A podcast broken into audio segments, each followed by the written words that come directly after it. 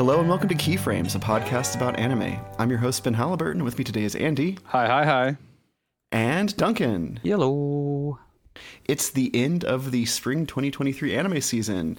I watched a few, y'all watched a lot more, and together we have some opinions about this season, which I think I characterized as a slow season at the beginning and then got roasted for.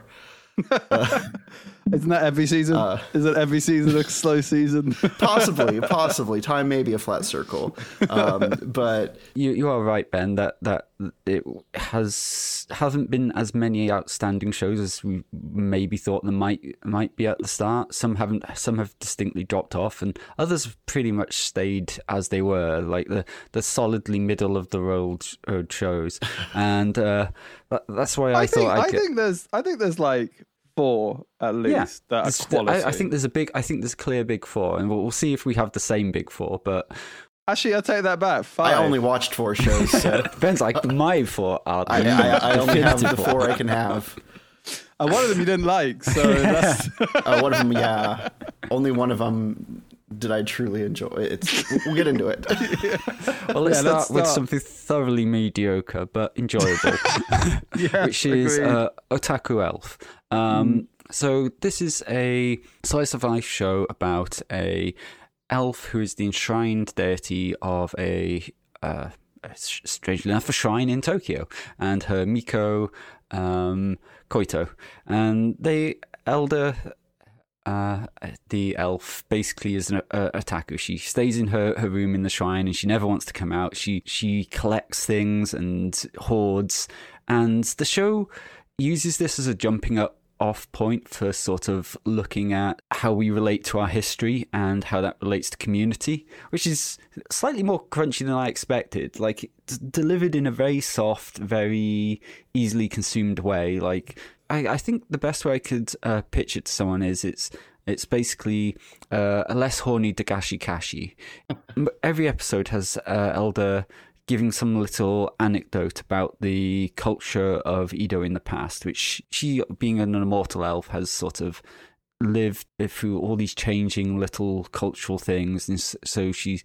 when she's having an argument with Koito, or Koito brings her something new, she's like, this reminds me of, and then comes the little spiel about this little bit of history of Edo, or later when more elves are introduced, the history of these different parts of Japan, of Hokkaido and Osaka. Yeah, and the other thing which her immortality obviously gives it a chance to reflect upon is how communities often coalesce around constants, the things in them which don't change, even as the people move in and out naturally over time, both metaphorically and just by dying. And her sort of knowledge of all the different people and the different generations sort of holds this small community together.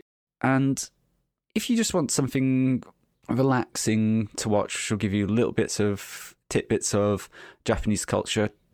That's fine. It's a great little bite-sized thing. But do not watch it if you're wanting good animation, because although I think the characters are quite handsomely designed. They're very pleasant to look at, but they are. Yeah. It's got that healthy blush to the skin which Andy loves. But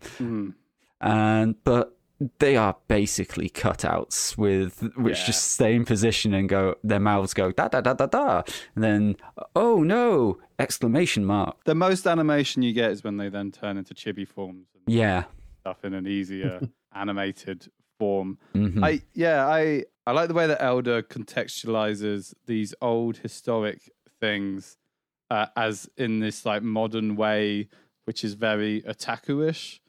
I think that is very funny and very joyful, especially when she talks about like artwork or sort of the way that people respect and renown like these old classic historical, like there's one whole bit where she talks about advertisements. Yeah, that was funny. And how now they're like respected pieces of historical historical items, like you find them in museums, and she's just like, oh, it was just advertising. It's just like, it is. She's not wrong, but it's just the way that she contextualizes it is always quite amusing. It's, oh, I remember this fad.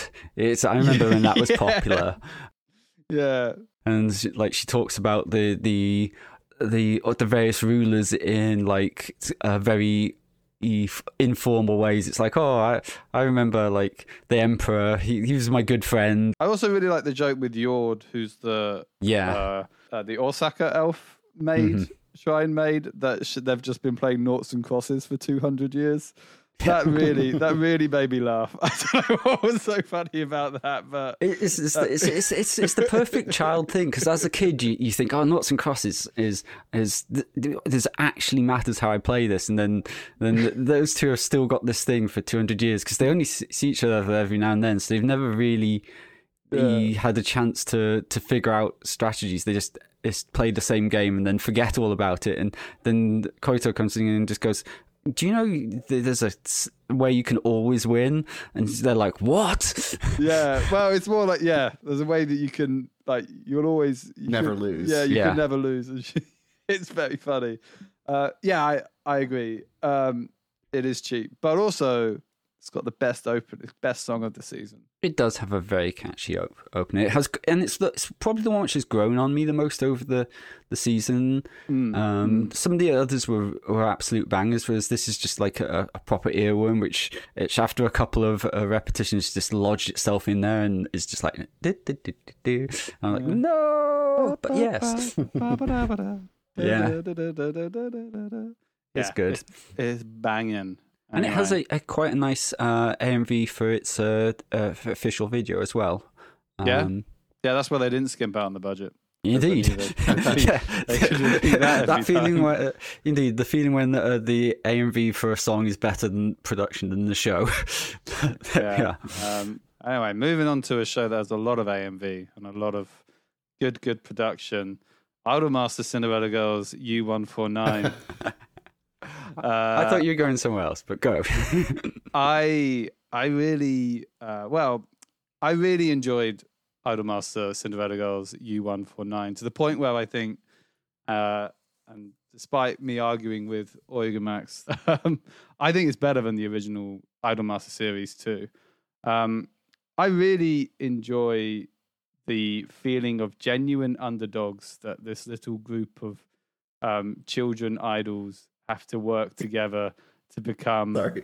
No, I mean, it is problematic. Every time you say it, I feel like it's a parody of what people think anime and especially idol shows are about. I take your word for it that that's actually like cute and funny. And I'm a big like Chibi Squad person myself, but every time you say child idols, I hear child soldiers. It plays into it. That plays into it as well. Like, They are a group of kids, and they are not respected by the production studio as well. The producer has to fight tooth and nail to get anywhere with them, and it's genuinely got a nice arc where they do the thing that all idol shows do, where every episode is an episode about one of the characters, and then focuses on one character. Like the last one was Alice, who is the most popular idol in the whole running, but she got her own like emotional arc heavier than the other two, and now it's going to end with a big old group together where they do a lovely little story, like lovely little live show, and I'm excited for the last episode. But I feel that production is incredible. So there's so many nice little flourishes and touches for the fans. Every time they introduce, they feel like every episode they wheel out a more seasoned, more favorable idol from the Idolmaster franchise. So one episode has Sugar Heart and Usamin. One episode has Federica and the rest of the Lips team, which includes Mika and a bunch of others. So are they they almost like mentors to the younger ones. Do you have like a connection between one of the older idols in each of the little stories, or is it more random than that? Yeah, it really does feel a bit more random than that. Okay, fair enough. It's like, who's coming on this time? There's no logic behind who's there apart from they're there and you just love them.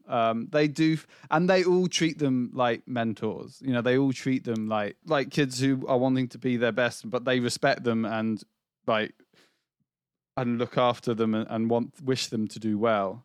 There are some really wishy-washy episodes, like when someone spills coffee over a bunch of dresses, and then they remake the dresses in the space of what feels like 2 hours. Which feels like bullshit.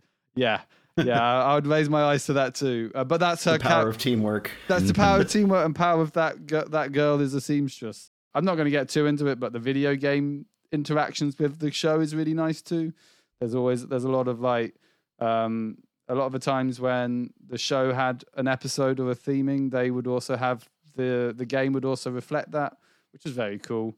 Media synergy. Yeah, a little bit. But we're not here for that. The show itself is quite good. I enjoy the fact that they're underdogs. I enjoy the fact that they feel like they are, like the producer especially is spent a lot of time just typing at night because he's trying to he really cares for the idols, the that, squad, yeah. The kids that he's looking after, and he wants them to do well, and he wants as well as himself to do well.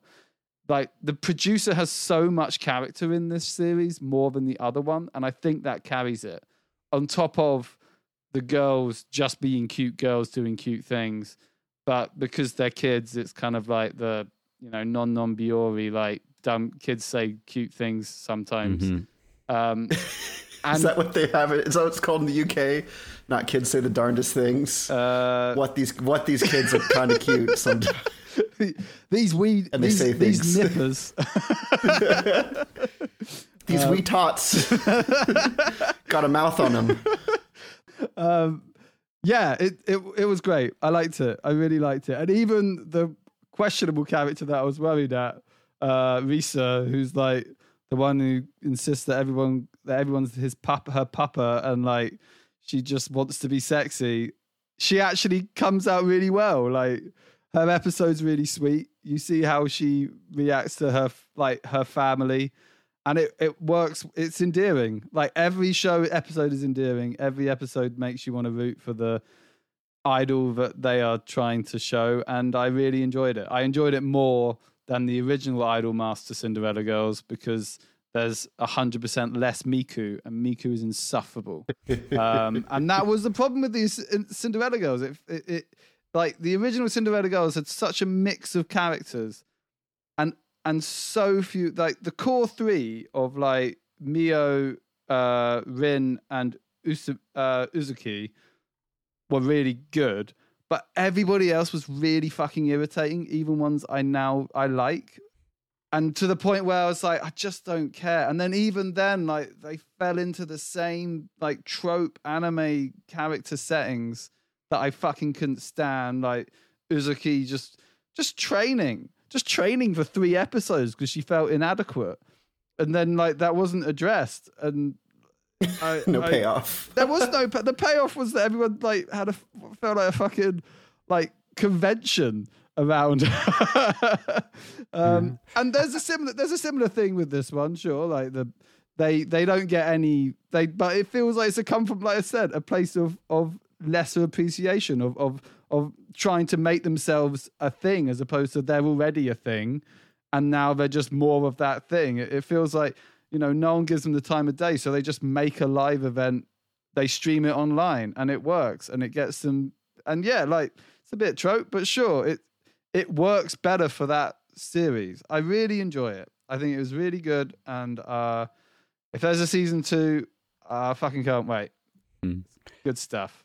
It's interesting that's a Cygames production, and like me and John have talked in the past, like how whatever they do, they just, from Princess Connect to the work they did on the Bahamut stuff and Uma Musume, yeah, like they are reliably high quality production throughout, and the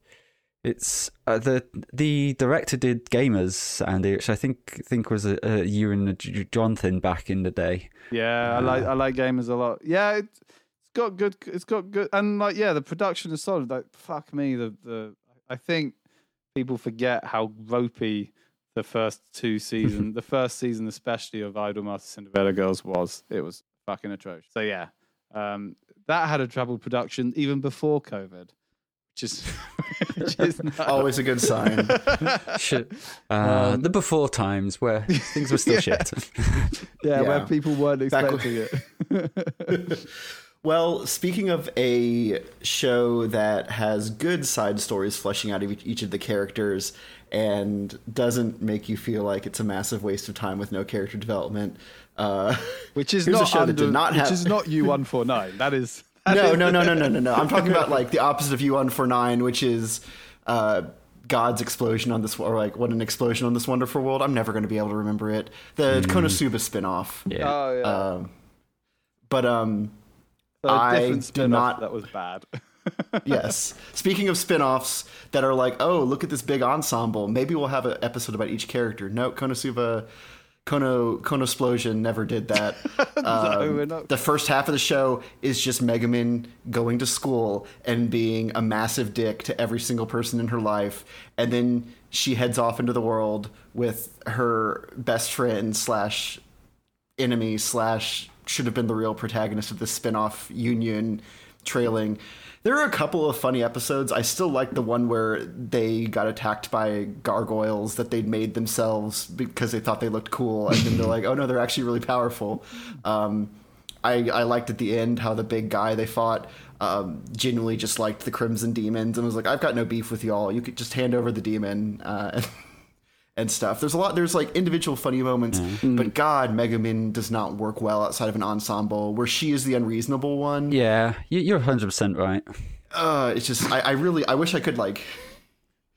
Yeah, just the simple fact that a lot of what the jokes are flatly that Megumin is being a dick or being unreasonable and doesn't acknowledge that, and in a written form where there could be a narration that would lampshade that, that's one thing, but in a like audiovisual medium where we just have to have Union be like, hey, this is being unreasonable, and then Megumin's like, shut your fucking face.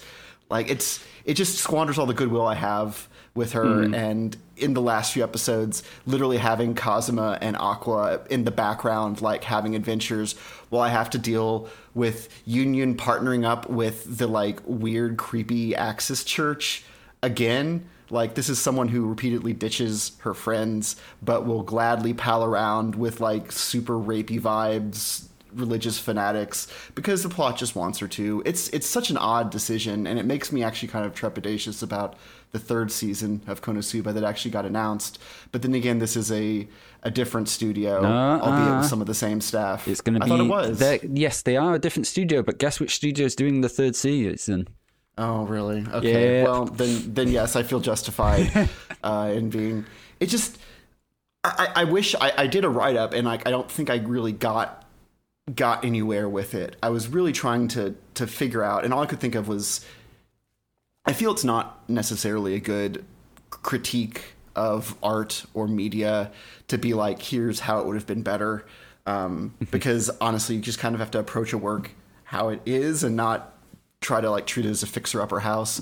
But the fact that we had all these wacky students in her class, and yet most of this show was about following around the character we knew best and just seeing how she used to be when she was even younger and even more arrogant and even more conceited and delusional, and just, I don't know. And trying to constantly like be like, oh, Megumin's so smart. And it's like, no, Megumin is a delusional idiot. She refuses to learn a spell that does not make her pass out after a single casting.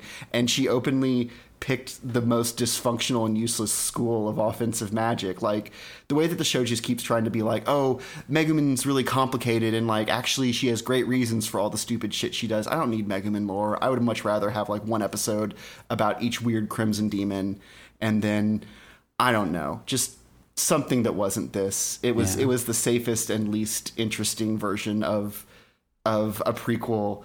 And also just to like,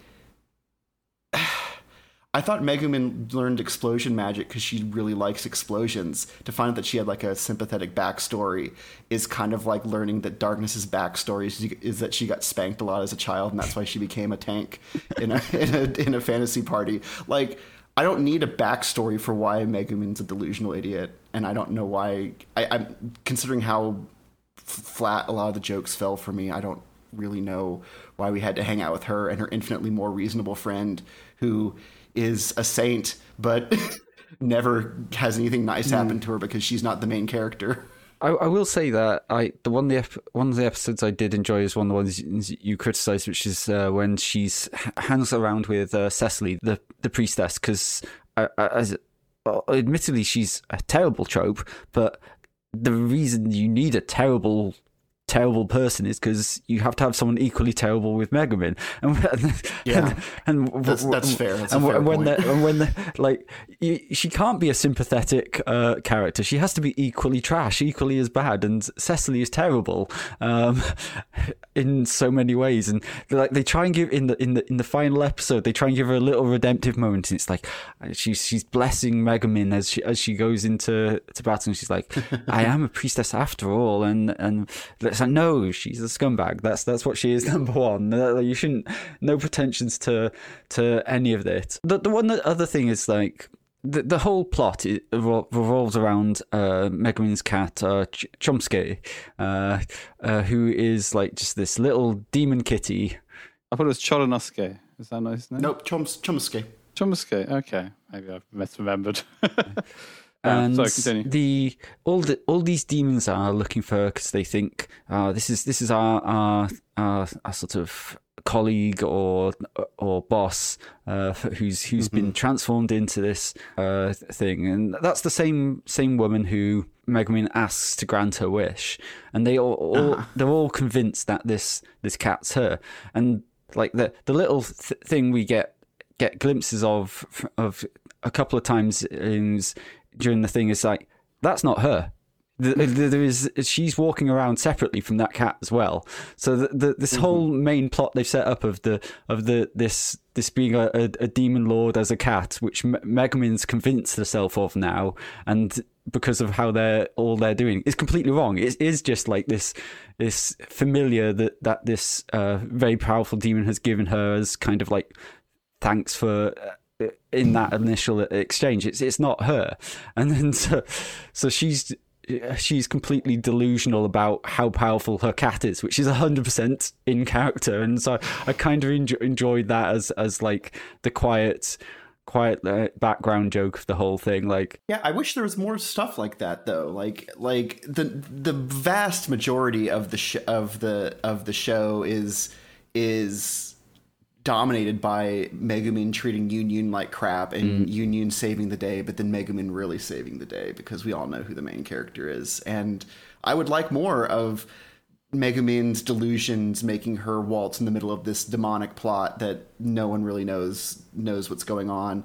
I would like her hanging out with scumbags, like as E-Virus said on Karma Burn, like having too much time around Yun Yun, like.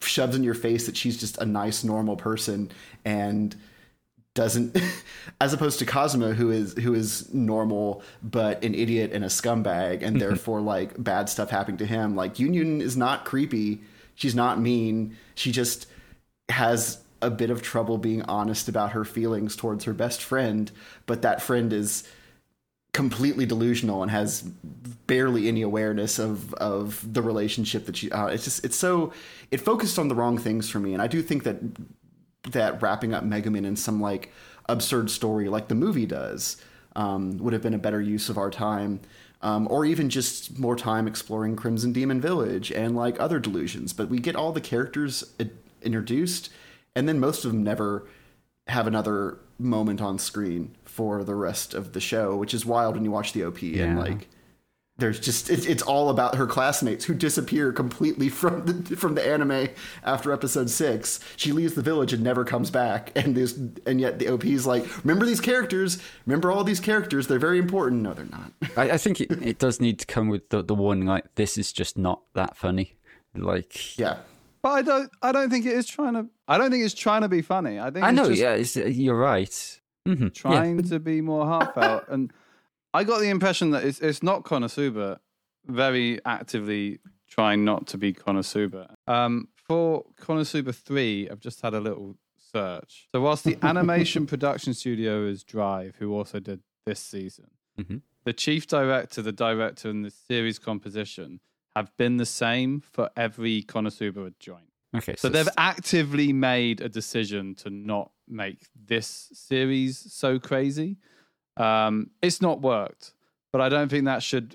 I hope that instills some faith into everyone that Konosuba 3 will be good, because I think it will. The only difference is the animation production studio. I just, the misjudgment of picking one of the like weirdest and most over the top parts of Konosuba's universe, which is an entire village full of incredibly powerful chunin mages, and then being like, this is the one where we're gonna really like dial down the comedy and dial up the heartfelt shit. I don't know. I feel like I can criticize this too vigorously, because mostly it was just boring and not particularly funny, and it made me dislike Megumin, because I found out that before she met Kazuma, she wasn't a very nice person. In fact, she was flagrantly cruel most of the time. Yeah. And it's just kind of weird, because I liked Megumin was probably, I would think, like had the best heart of all the characters. If you were to ask me after the end of the second season of the main thing, and be like, oh no, apparently from birth up until 14 years old, she was just the most arrogant, snide little shit. And then she met a bigger group of scumbags and was like, oh, hey, I can be the good person in this group. It's the scumbag not the scumbag. Yes. That's fair. Well, speaking of scumbags, can we do anything with that? We could, maybe. Sounds like no. Speaking of scumbags, we can go to Scum's Wish, and from there to Oshi no Ko. We made it. I guess this will be our first of 2 trigger warnings. Yeah. When we discuss suicide in this. Discussion of suicide starts at 30 minutes and 53 seconds. Skip to 40 minutes and 39 seconds for the end. It's worth mentioning also that we are an episode away from the series finishing. Yeah, we have a couple of those this time, just because of the new schedule. Well, and a lot of it is also COVID still affecting things. So some of them have taken like a week off and done like a recap episode, which they did do in this case. Yeah, I still think Oshi no Ko is great. So another story is that an idol gives birth to 2 children, 2 twins, Aqua and Ruby, but they have both got previous lives that they remember. One, Aqua's being a doctor, and then Ruby being a terminally ill patient who dies, wishes she had another chance in life, a better chance in life. Then the first episode, as we've mentioned before, Ai gets murdered, and then the show follows both Aqua and Ruby. Aqua trying to find the killer, Ruby trying to be an idol again and live her life. I enjoy it, but you basically have like 2 stories, and they're both dichotomies of each other. So Ruby is trying to live her best life, trying to live a new life that she couldn't live before because of her illnesses and her terminal illness and not being able to move. Now she's got this freedom. She's got this dance. She's got the ability to dance and sing. She wants to become a person that I wants her to be, and I think that's really lovely. And then you also have the other side, in which you've got Aqua, who lives in the past. He is obsessed with Ai's backstory, trying to find out who this person is who killed her, and also who set the killer up to let them know where she was. You have these 2 stories, and I think they're very interesting. and I really enjoy it. You have like the darkness and then you have the light, and they nicely oppose each other. In fairness to Aqua, he was killed by the same person, so... And that, which is another thing, yeah. You're allowed to be a bit bitter about that, I think. For sure. And it's interesting, like, this is a thing that is briefly mentioned, but he doesn't, his body is never found. Like, the doctor's body is never found. It's just disappeared. He's just gone missing. So that is, yeah, another interesting, like, thing to the mystery. And it's good. You have a mystery side, and then you have, like, cute idol stuff. Really interesting deep dive onto production on TV shows and idol show and being an idol. And there's been a lot of research in the way that idols are produced and the way that entertainment is produced in Japan, which I find very interesting. And then I think we should briefly talk about the episode. I think it's 6. Discussion of suicide starts now. Skip to 40 minutes and 39 seconds for the end. Yeah, so Aqua gets into a reality TV show, which then one of the characters... Akane, thank you. Mm-hmm. Akane. Yeah, the episode title is Ego Surfing, and it very much deals with the idea of don't read your own press, because along with the ups comes some very low downs. Yeah, and she's basically flamed online for a very long time, and she is in her own head, and she then tries to kill herself, which Aquamarine then stops.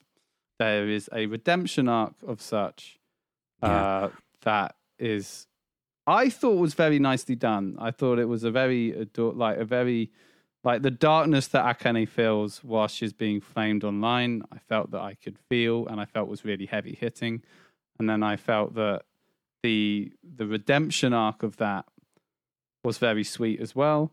The whole production studio, well, the actors in the studio made a video showing the behind the scenes stuff of, especially a consoling hug between two of the characters to make it obvious that they are playing to type as opposed to being the actual people they are, which can be convoluted in a reality TV show. The idea that there is a person and then there is the actor, or and there's the framing and the direction.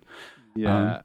I think I agree with you that the follow-up episode, episode 7, was very good in coming in on how you can help someone recover from a traumatic experience, and how solidarity in between people in a small industry is something which has huge value, and just help knowing what other people are going through and showing that support for each other.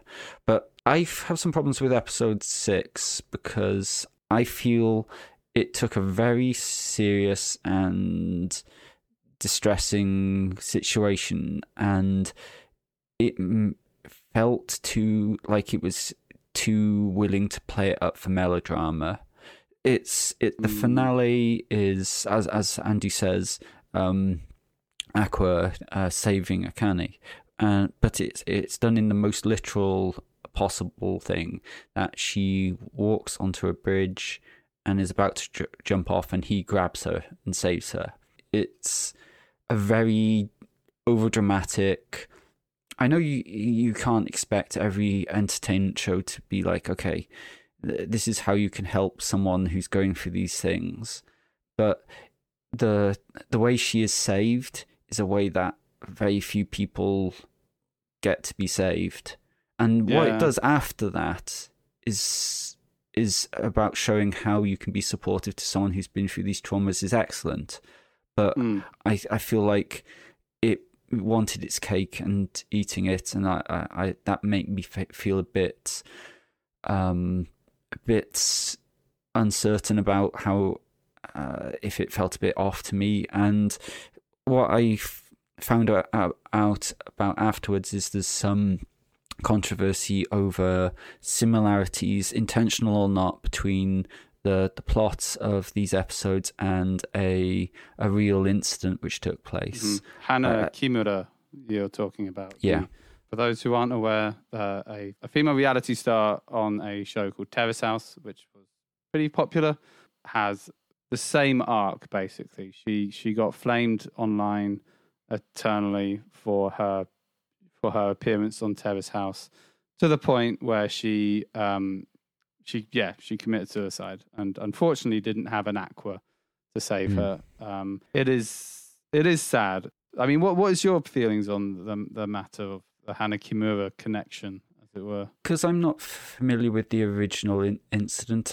It's hard. It all I can do is feel immense sympathy for her mother, who's come out and said, I feel like she said that stories about young people dealing with suicide are important to be told, but she also said that some specifics of this telling were mentioned to her as being exactly the same messages which were sent to her daughter. And like, that can be pure coincidence, or it can be someone thinking, okay, I'm going to try and be authentic, and it not being realized, that not being tracked further up the directorial chain. But nevertheless, that if that's correct, that feels very yuck. Even if it's a mistake, even if it's, I still think that the show's subsequent episode shows that it isn't deaf to the idea that people who go through these sort of thoughts need support and empathy. But that sour note, I don't think you can wholly remove. It will always be there. Yeah, I agree. It is sad that this person took her life, and this show reflects that as well.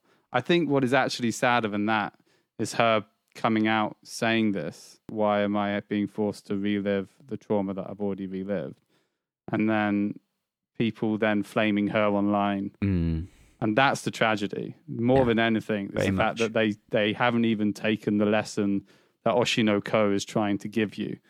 It's two camps. I feel that if that is true, it's going to be impossible to find out, but if I would be interested to know which ones they were, because there were also some very generic blaming on those messages. Yeah. Not to give. Yeah, as I say, it can be unintentional. And the authors come out and said Terrace House was not anywhere near I was not referencing Hannah Kimura when I wrote this arc. However, the manga started around the time that Terrace House ended, so there's no way that it wouldn't have somehow been residing in the back of his mind. Yeah.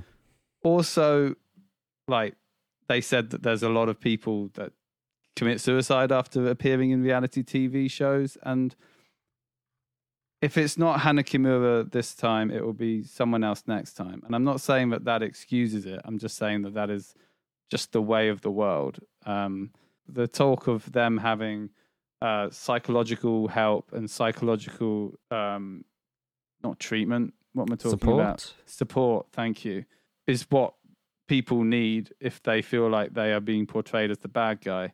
And that is not going to be there, unfortunately, in Japanese entertainment, because their opinion on mental health is incredibly low. The other message of, wear an armor, don't be yourself, make sure that there's always a part of you that isn't in the character that's on screen, is a fair thing to put out there. It's a good message for those who want to be in reality TV, but it doesn't always help, and it feels like it's a bit of a it's many messages mixed up in a lot of stuff. But I don't feel it didn't sour it enough for me to not enjoy it, sure, it's melodrama, but it's the kind of show that is wrapped up in melodrama. Yeah. So I gave it that push, It would be, it's not a show focused on teenage suicide. It's a show focused on idols and the idol industry. So I give the saving of Akane a pass in the overall scheme of things. Plus, it was interesting to see her transformation into like pseudo Ai. That was a very weird and interesting bit. Yeah, their follow-up, like part of the sort of resolution for that arc is her being portrayed as a very talented actress whose reaction to all this trauma is to completely submerge herself in a character and remove herself entirely.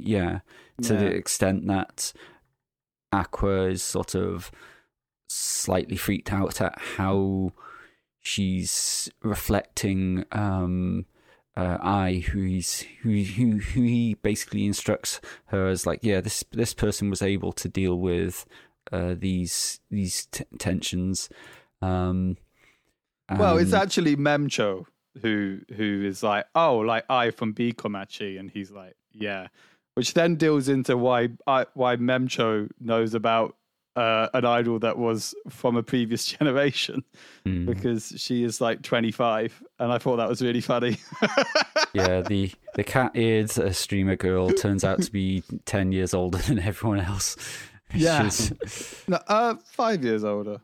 No, 8 years old. Aqua's 16, she's 25, so nine. You got me, Andy. 9 years difference. It's a good bit when that happens.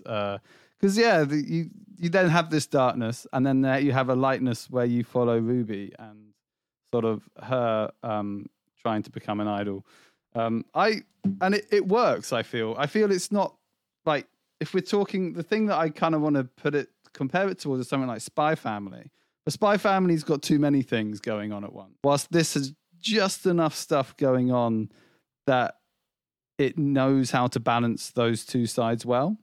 While Spy Family, all of our complaints was like, we're not seeing enough of Yohane. We're not seeing enough of, like, we've seen too much of the kid. We've seen too much of the dad.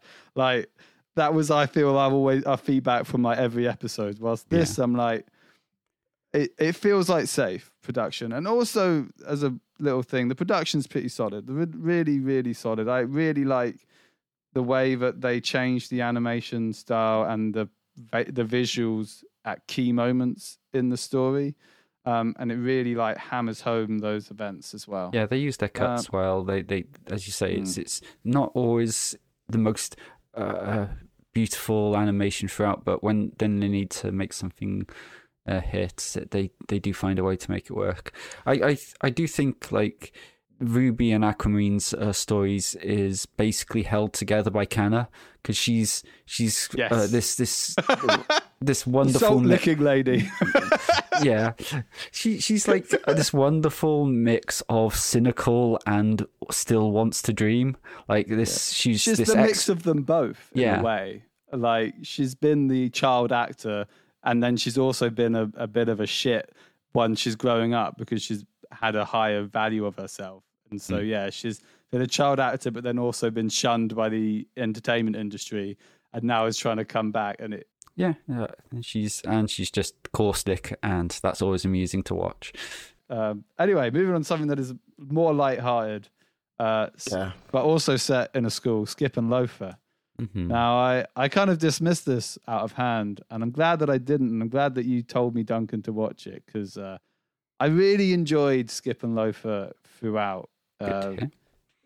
It's really quite an adorable little show. It's about a girl called Mitsumi who comes from the village, the countryside, moves into Tokyo, and then it's basically her school life that the story revolves around, and her sort of romance / burgeoning friendship of Sosuke, who is the male interest. Yeah. But for me, I think the real OTP is Yuzuki and Makoto. Makoto being this like nerdy girl, and then Yuzuki being this like really beautiful sort of like slightly gyaru-esque character. And they have this really sweet exchange between Makoto and Yuzuki. Yuzuki being like, is she being offish to me? Like, what have I done wrong?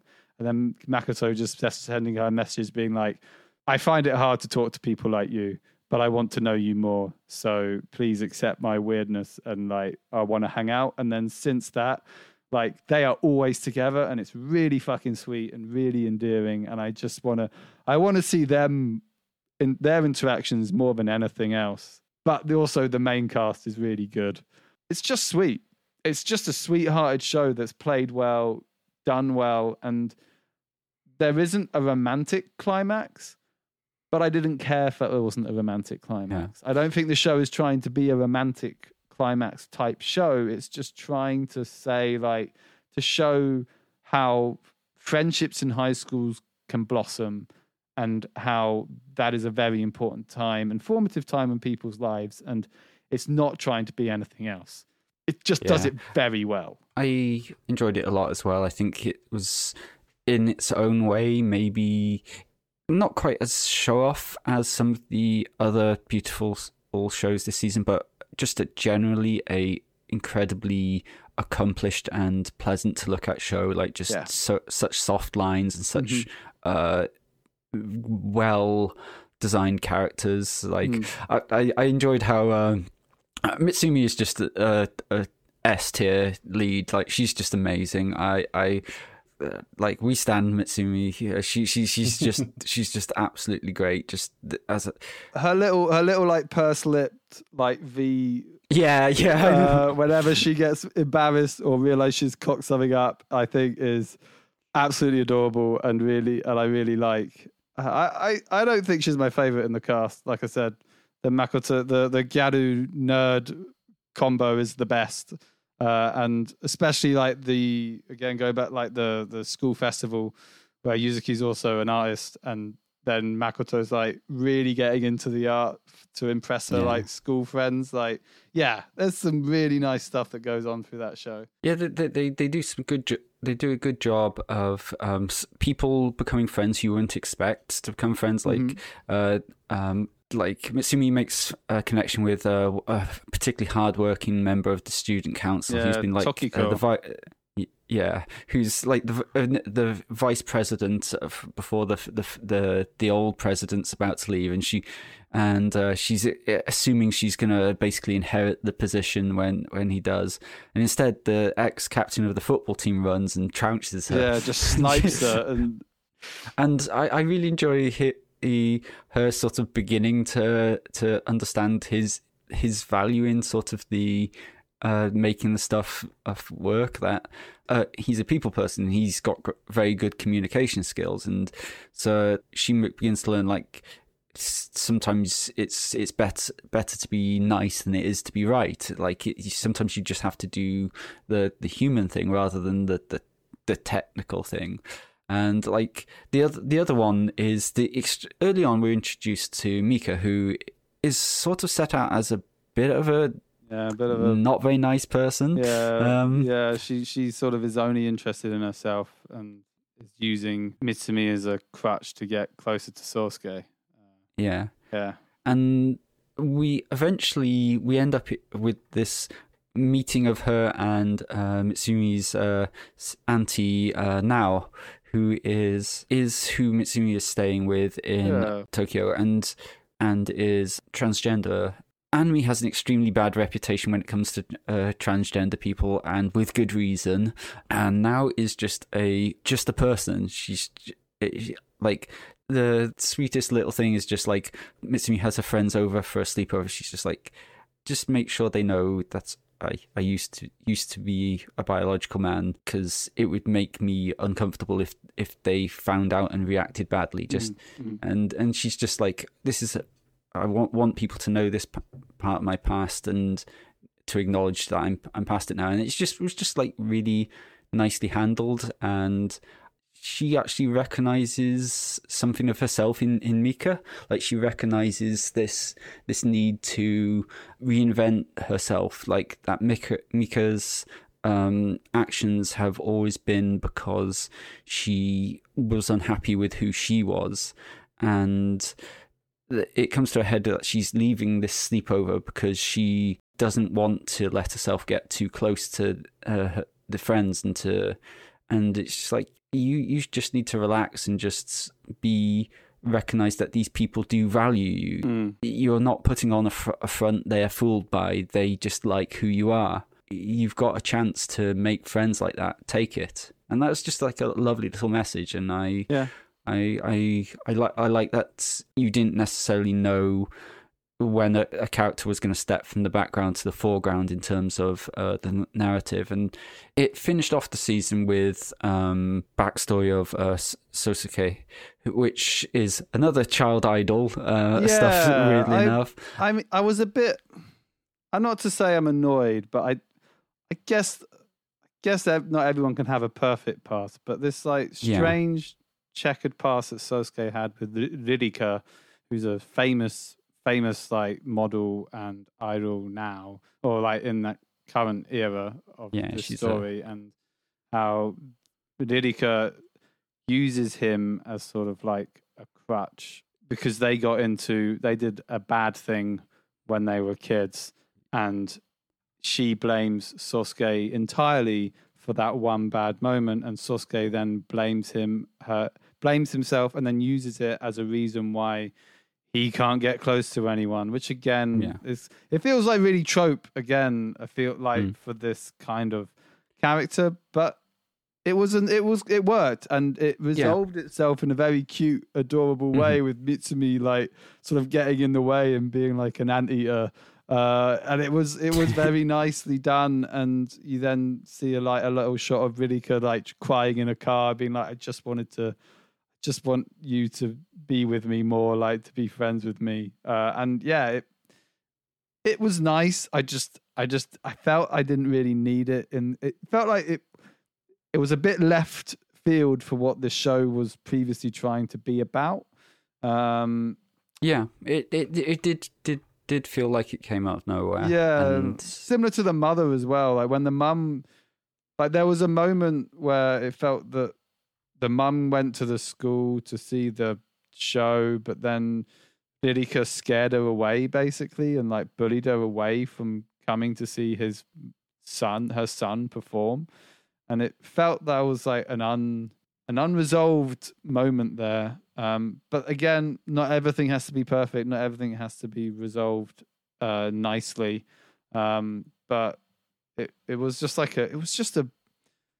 bit of drama that was. Yeah. I will 100% stick with my original saying is that this was just like that. Despite being notionally a romance, I never felt like that was the full focus. It was more about just low-key interaction between the cast, and that was just refreshing. Yeah, I also can't see them working as a couple, Mitsumi and Sosuke. They're just too chalk and cheese, which maybe would work, but I don't think that is the crux or the interesting thing that the show wants to talk about. It just wants to be cute.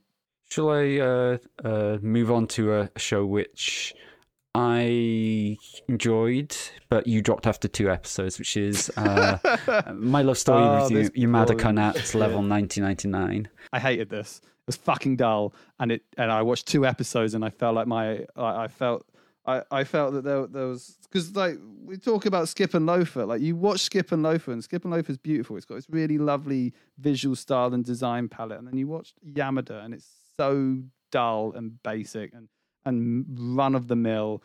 And then the story went at a snail's pace, fucking nowhere. And I despised the 2 episodes that I watched, and to the point that I kind of wanted it back. And then I was like, I'm not going to watch anymore. But Duncan had lots of nice things to say about it, so you go. Well, let's focus on the positive. I do think like there is a very fine line with the sort of shows that Skip and Loafer and Yamada is. Do you find traction in the characters? And if you don't, then immediately it's going to go away. And I think there's no doubt that Yamada is no Sosuke. But it's not even that, but it's like Yamada's this like we talk about tropes, and I feel that Skip and Loafer has tropes in characters, but then also has a lot more in those characters. Whilst like Yamada, the main girl just wants a hot boyfriend, and Yamada doesn't want anything because he's an enigma. I don't even think he's that fucking hot. He's just a fucking nerd who doesn't want to say anything and is just like doesn't care about anything apart from video games. And it's like, what is the attraction here? There is, I can't believe these people. Like, I can see Sosuke being an attractive person to Mitsuki. I can't see anyone being attracted to Yamada. That is my problem. I mean, well, that's why you. The problem. On top of lots of others, mostly that I didn't like. The thing is, Andy, is that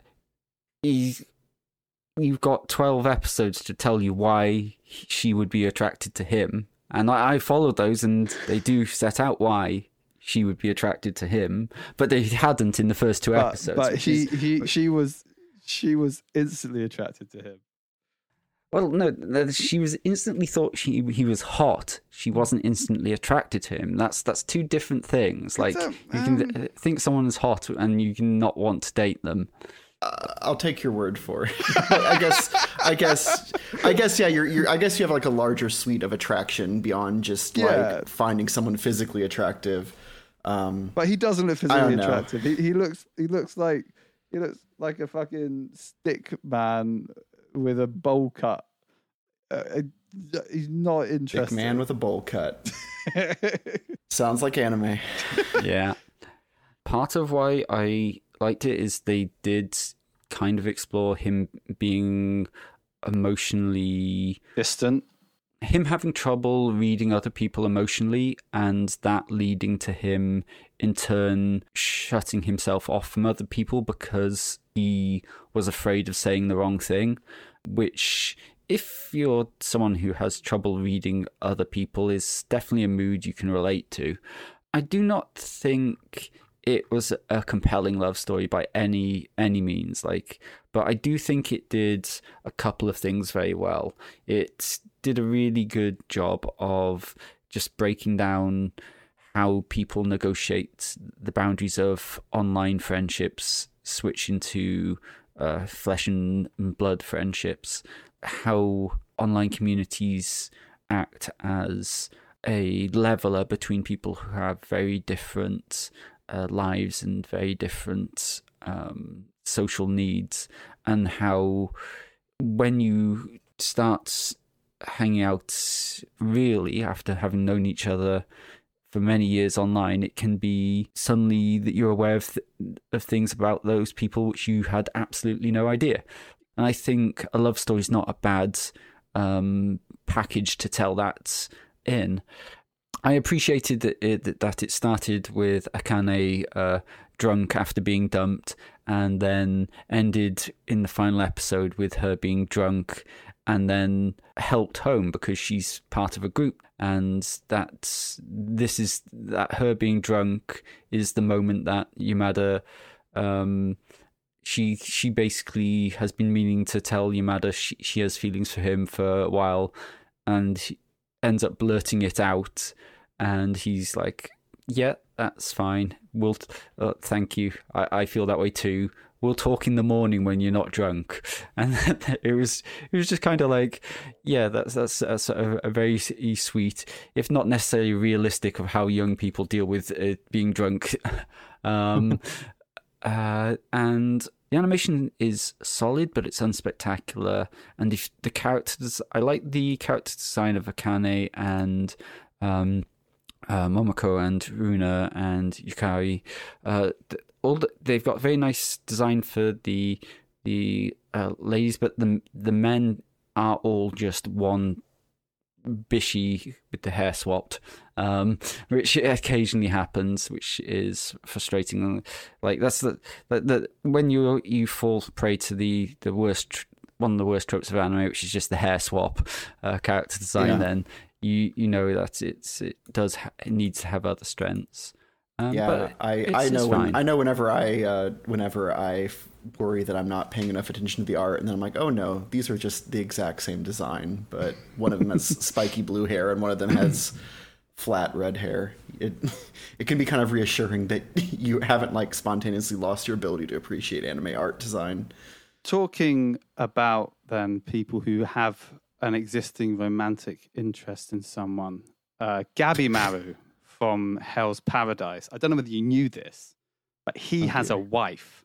And I don't think that's brought up enough times in the show, that he has a wife and that he loves her. Because fuck me, you will remember it by the end of this series, which I also really like. I really like this show. Wife guy. Yeah, the series. It starts off as like an interesting, like sort of mystery / like adventure type show about a ninja Gabimaru who finds himself like sentenced to death, but then he is so strong that he defies death every single time, and then is set to with a bunch of other people as well as his executioner to go to an island to find the elixir of life, and the island is full of fucked up monsters and like things that will kill you, and like it's really weird and mysterious and interesting, and I really, really like that stuff. And that goes on for about 7-8 episodes, and then it kind of finds the final enemy, who's this immortal being, and you find out that it's got a weakness, and then it turns into like a shonen protagonist type show. Yeah, it really did. And I don't belittle it. It is a Shonen Jump manga, but it was a bit of a sore point, I guess, because the setup and the premise and the world is so interesting. The backgrounds, the design is so gorgeous. The enemy design is gorgeous. Like the use of colors, the use of flowers, the use of like wildlife is fantastic, and I love it. I love that stuff so fucking much. But then it is, and we've still got another episode to go, but I'm not holding up hope as to how it ends. Yeah, they can't conclude it in that one episode. It's clearly going to be an adventure continues. No, they will conclude it. There's no more. The manga's finished. There's no more of this show. It will conclude. I can strongly feel it's going to conclude. There is nowhere else for the manga's not very long either, for what it's worth. But I mean, I could be wrong. Could be wrong, but I have a feeling that there's... What was that? I feel like you're wrong. Let's see if let's think, when are we publishing this? Well, can I cut in Andy was wrong? Maybe. Yeah, you probably could. You probably could. It comes out like next week. You can tell me whether I'm wrong or not. But why do you feel like it's the end? That's a good question to ask. Because the manga's not got a very long publication. Okay, so it's merely pre-knowledge that the manga is. You don't think it's like coming to a head, or like I felt like, as you say, it starts out mysterious. As we don't know what's going on with this island, and then they sketch out this is what's going on with the island. There's a special martial art which is about yin and yang, and breathing some people use it, and Hammond and. Fucking every other Shonen Jump, like mystery. It's Naruto, it's Hunter x Hunter, it's JoJo's Bizarre Adventure. Yeah, it doesn't.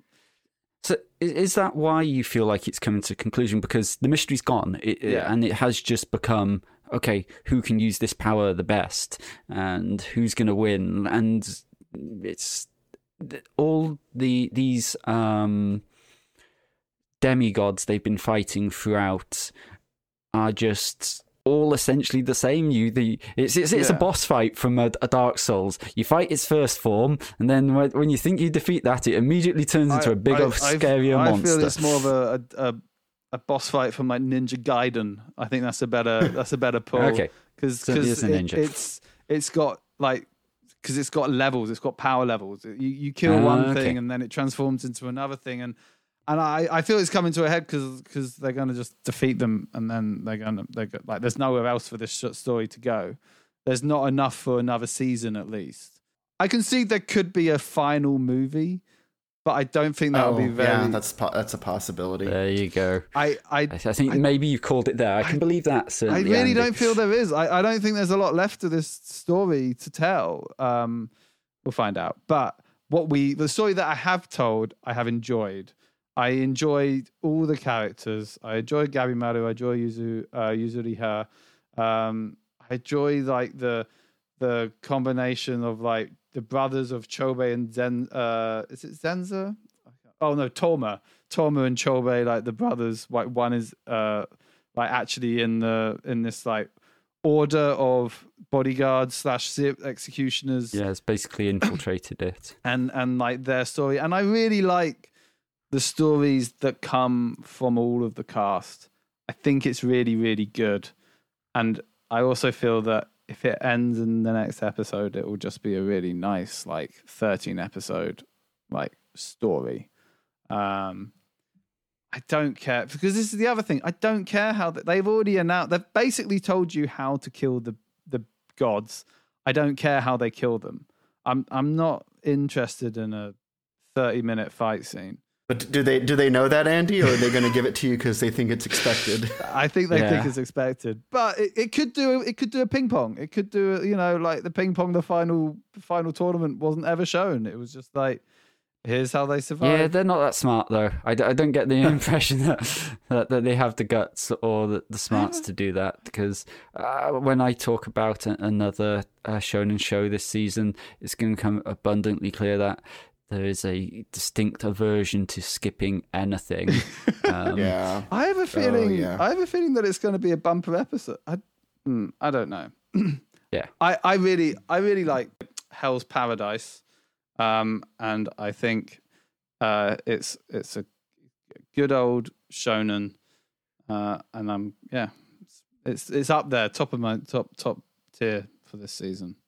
Okay, let's go ahead and take a quick break, and then we will go from hell to heaven with Tengoku Daimakyo, and then a bunch of shonen stuff, plus Vinland Saga. Is Vinland Saga shonen? I don't know. Vinland Saga seinen. Yeah. But... Can you imagine shonen Vinland Saga? It'd just be terrible. Okay, that's just season one. That's the bad bits of season one. It's true. It's true.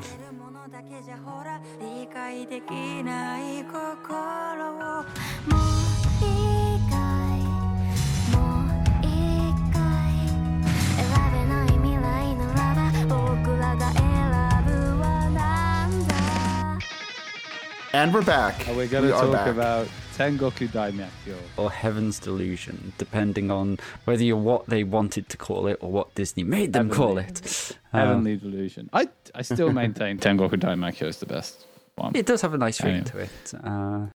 Discussion of scenes, including elements of sexual assault, starts at 1 hour, 14 minutes and 58 seconds. It stops at 1 hour, 27 minutes and 5 seconds. I do enjoy the title, and I have very much enjoyed this show. I think it's the only show from this season I'm probably going to give a damn about in 10 years from now.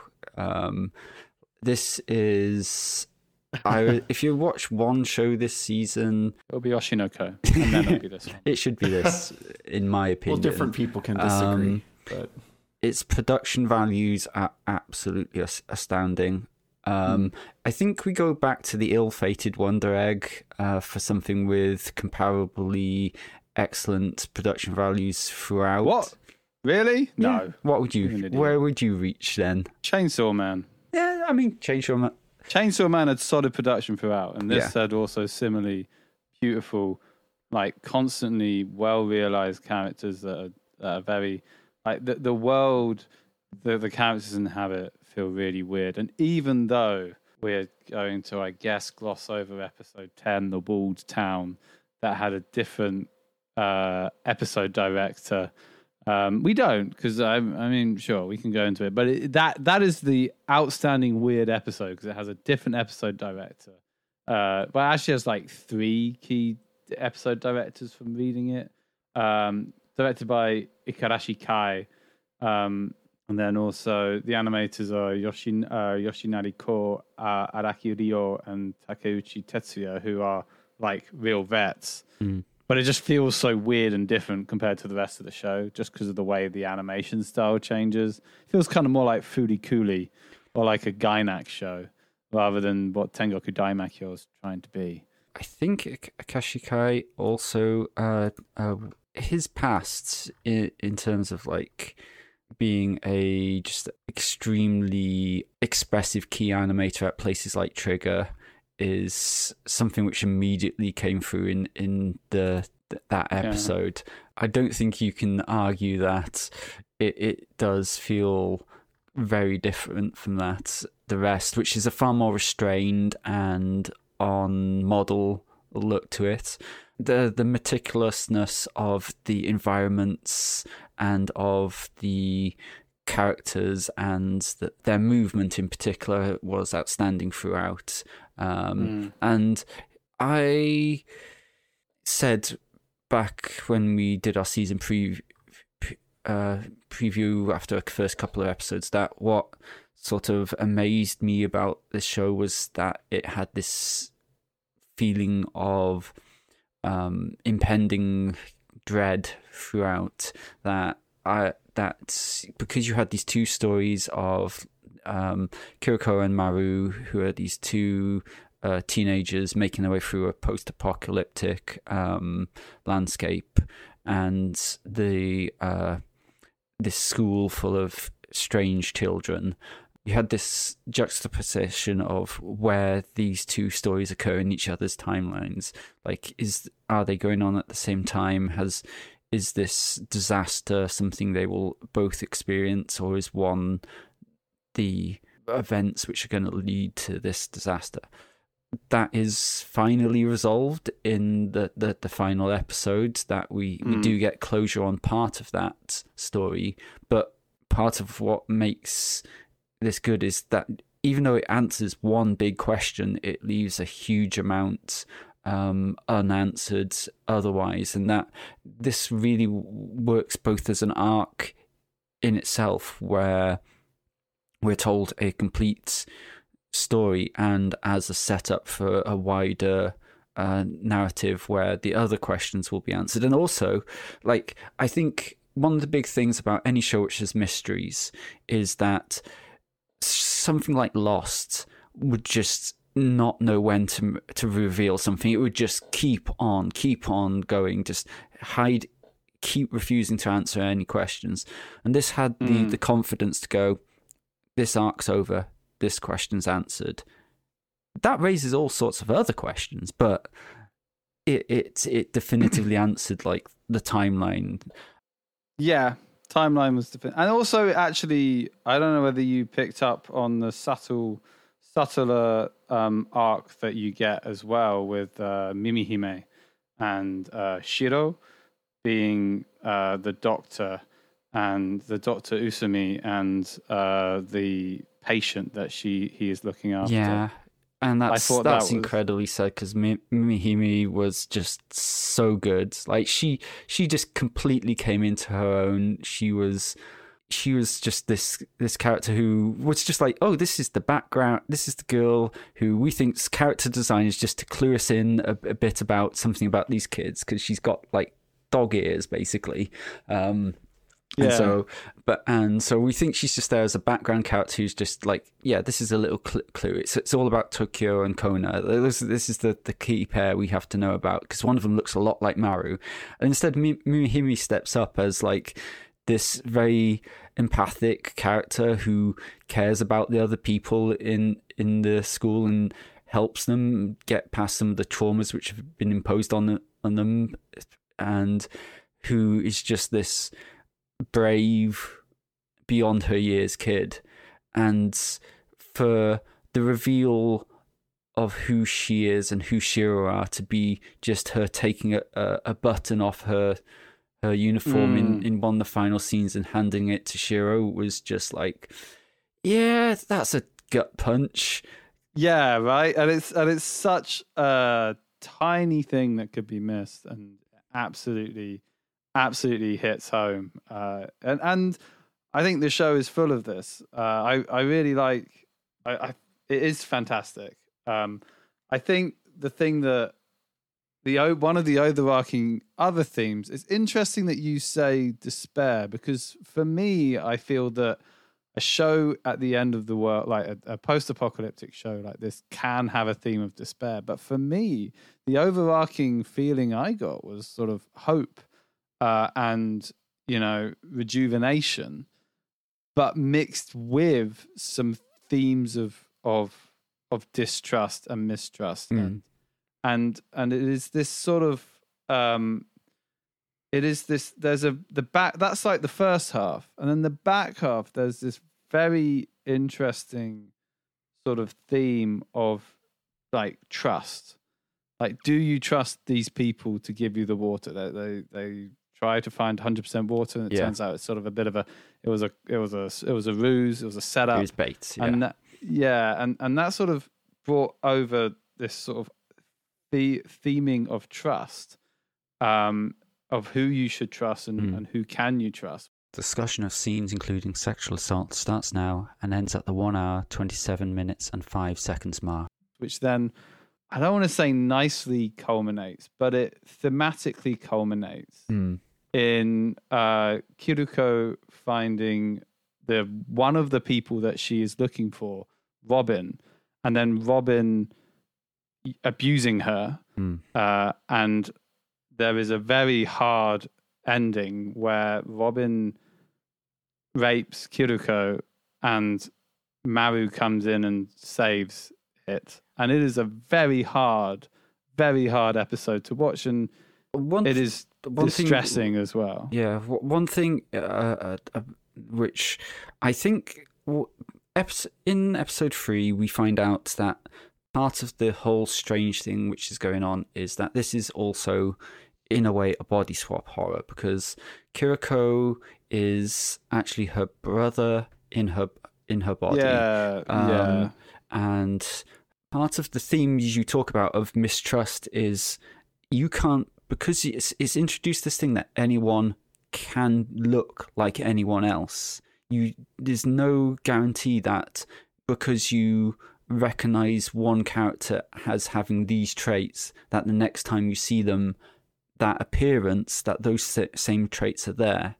And so when we meet Robin again and he acts so monstrously, we have some of the same distress and confusion that Kiruko goes through as well. That is this who he's always been? Has he always been this monster, or is this even him? And I'd never think that he felt that, because Robin was saying that you are not. Can't remember what the brother's called, but you are just Kiruko who's misremembering things and got a bit of a mind switch going on. And so he is. I felt that he wasn't thinking about Robin.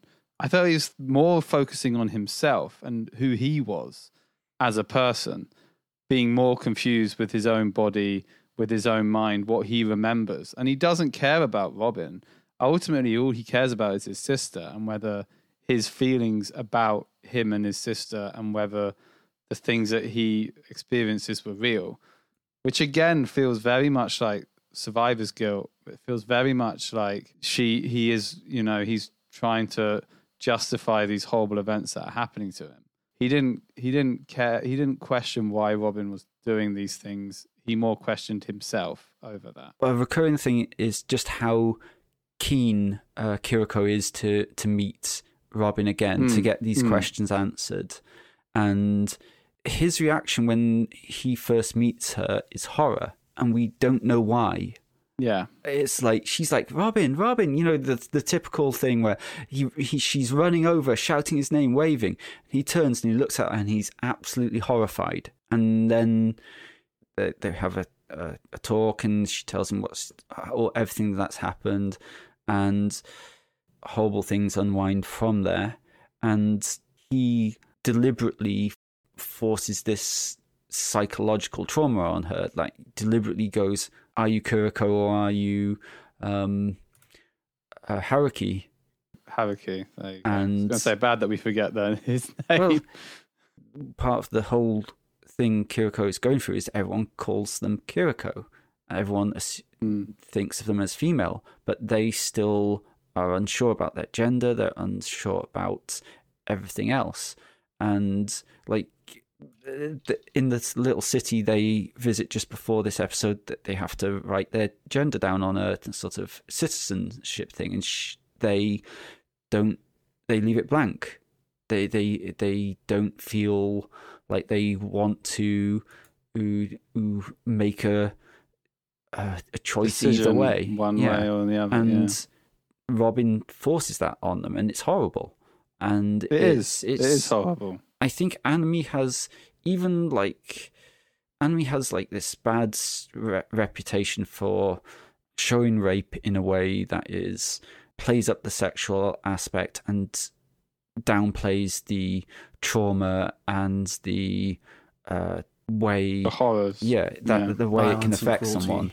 Yeah. And this was horrible. This was not playing up the other side. This was all about the trauma she goes through, or the trauma they go through.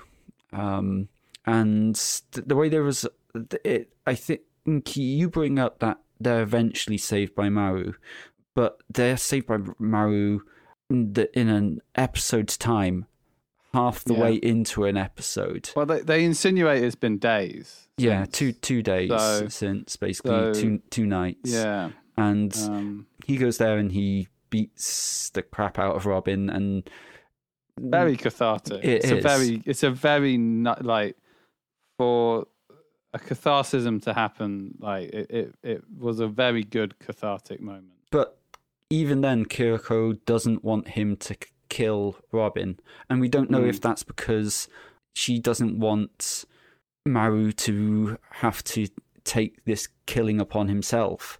Because one thing we learn after that is they have Kiriko's made this decision that this photograph she's been carrying about of her and Robin, this is something she doesn't want in her life anymore. She tears it up and she just throws it into a river. And Maru, who has had a crush on Kiriko, does his best to make a cheering confession up. Yeah. And it was actually like a really nice scene. Like it was so heartfelt, and the idea that Maru was like, I don't love you for you being a woman. I love you for you being both of these people that are currently inside. Just being you, basically. Yeah, and I did still enjoy that her reaction to that is still the same. It's like, he like starts off the confession with like, if you don't want to hear me out, just throw that rock into the river. Yeah. And then so he does it, and she's just like chucks the rock into the river, and it's just like. That was such a relief, that moment, to see those two find the joy in their relationship that they had, and that we thought that trauma had took from them both, for them to find each other again. And that was just a great finish. Yeah, I think there's something interesting in there. So why Kiriko didn't want Maru to kill Robin? I don't know what it is. I never really thought about it. I figure it could be anything, and it could be a recognition that Maru's already traumatized by the fact he is the only person who seems to have a way of killing these monsters which come out of people, and that he knows that these are people, and yet he is one of the few people who can kill them. No, he doesn't know that they're people. No, they find out midway through, Andy. No, they don't. We find out. They don't. They. Oh shit! No, they do. You're right. Apologies. Thank you. Okay, well, that was this episode's Andy arguing about basic plot details with Duncan. Tune in next week when. Yeah, you're right. You're totally right. I'm an idiot. I forgot about that. Yeah, that was one of the best scenes. Christ. I like that. That was also the dumbest scene. That they reveal a major plot detail through him being seduced by a girl, an accident. Oh no, that's not the bit. That's not the bit. That was a weird bit. But I thought the scene when he's like the doctor comes in, Usami comes in and explicitly tells them. But yeah, I guess there's a hint later on with Totori, the hotel owner / I can't remember, sex worker. Yeah, I mean that's what she proudly says she is. Yeah, good on her. So yeah, I've been thoroughly grateful for the way that they have kept mysteries from us still, and yet also answered other questions. And I really, really hope this gets the second season it deserves, because it's been outstanding. I would say, I was just going to say on one quick thing about you saying like the trauma that happens because of the rape, going back to this real quick, and you said that anime doesn't like to gloss on that a lot. I felt that this show also, Kuroko gets over the rape very quickly, and like he's just like slaps himself on the face. He's like, "There's no point dwelling on it. Better keep on going." And I was like, "Huh, okay." I hope that that's not actually. I mean, it's like the last episode, last shot of the season, or the series. But I would be upset if that is it for that traumatic experience in their lives. I would be upset, I think, if they never bring that up and just be like, and like wave it off. It's like, that happened to me once. Oh well. You know what I mean? Better. Everyone deals with these traumas in their own way, and we are literally in the day after. And as you say, like the person who Kuroko has become is one who uses her constant forward motion to try and get past her traumas, and it feels in character for her to be like, right, we just got to get on with these things. If I stay here, I'm staying with this event. I need to move past and move away, and I think that's that's a good way for the anime to deal with something which is very difficult for any narrative to deal with. For it to be done in character, that their reaction may not be. Who knows if it's authentic? But it's authentic to the character, and I think that's all we can ask. Yeah, that's fair. It is fantastic. It's a fantastic show. I would recommend everyone to watch it. Speaking of fantastic shows with characters who a thing, Ben. I don't have to talk anymore. Let's give us the completely unproblematic, honestly, lovely, lovely story of slavery and murder that is Vinland Saga. The feel-good story. Yeah. Well, I mean, I think Vinland Saga probably has one of the more serious and principled examinations of violence in its second season. I know I came into this with a little bit of trepidation, but I've been absolutely blown away by that second season. Watching Thorfinn slowly see all the people that he's killed as human, as he has to like live the lives that they might have had as this enslaved farmer on a huge estate in Denmark. Having his old frenemy Canute come because he just needs more money to finance a conquest of England, and for Thorfinn to get to stand up for his principles of nonviolence, that no man is his enemy, just like his father told him at the beginning of the series. And truly that the little people are basically pawns to die because two rich people have a disagreement. I thought it was stupendous. I, like, angry emo boy Thorfinn of the previous season wore on me a lot, as y'all listeners might know. But just to watch him develop a set of principles and then to come home and be able to tell his family at the very end of the show, or at the end of this season at least, although I don't know if we're going to get another season. Yeah. It certainly seems like they don't think they will.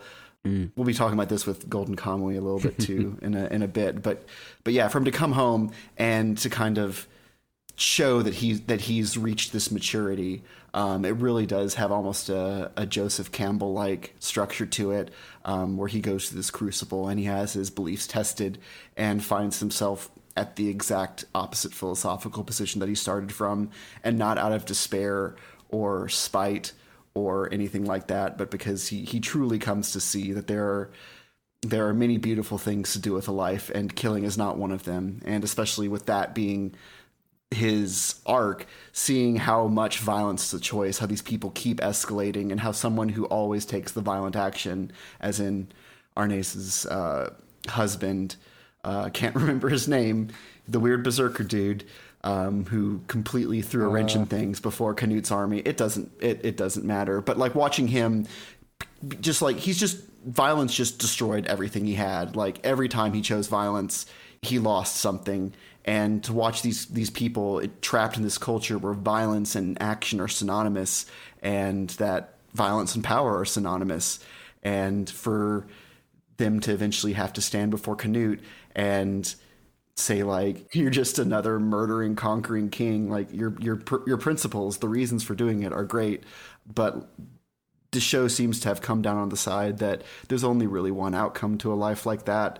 At best, you get to die in bed like the old man, the father of the owner of the estate. But otherwise, yeah, I don't know. What did you think about it, Duncan? I know that you had read the manga, and I have a lot of people being like, this season was great. Now we're on to the real Vinland Saga. And to think that, like, this past season, this amazing season with so many subtle ideological positions and character interactions, it was like a prelude. It's kind of wild to me. But what did you think? I do think, like, this is the outstanding arc of the show. Like, I have talked before about how I think there is a rush in society for people to define who they are at an early age, and to watch someone redefine himself to take what he had become and bit by bit slowly remake himself into something he can live with, where he could not live with who he had become before, is just, I want to say fascinating. It's not quite the way you've put it. It's compelling. Yeah. Compelling is what I would say. Mm-hmm.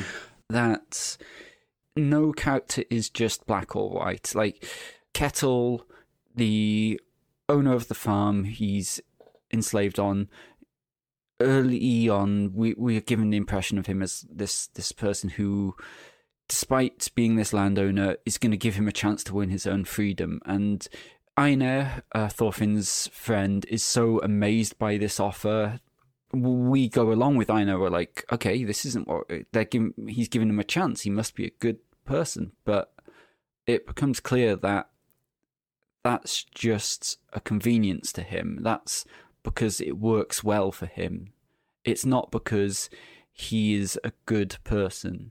He has violence and cowardice in him that end up causing the death of Arnheld, who is herself a character who we are shown as this person who has endured so much, the loss of her family, and becomes almost like a saintly figure to Einar and Thorfinn. Like she is just like this pure maiden. Like she's someone they just look up to as just like this perfect woman, right? And she can't survive around this awfulness and this cruelty. Yeah, and especially that she's become this sort of detached person because she's resigned herself to the loss of her family. And the thing which sends all this tumbling down is the return of her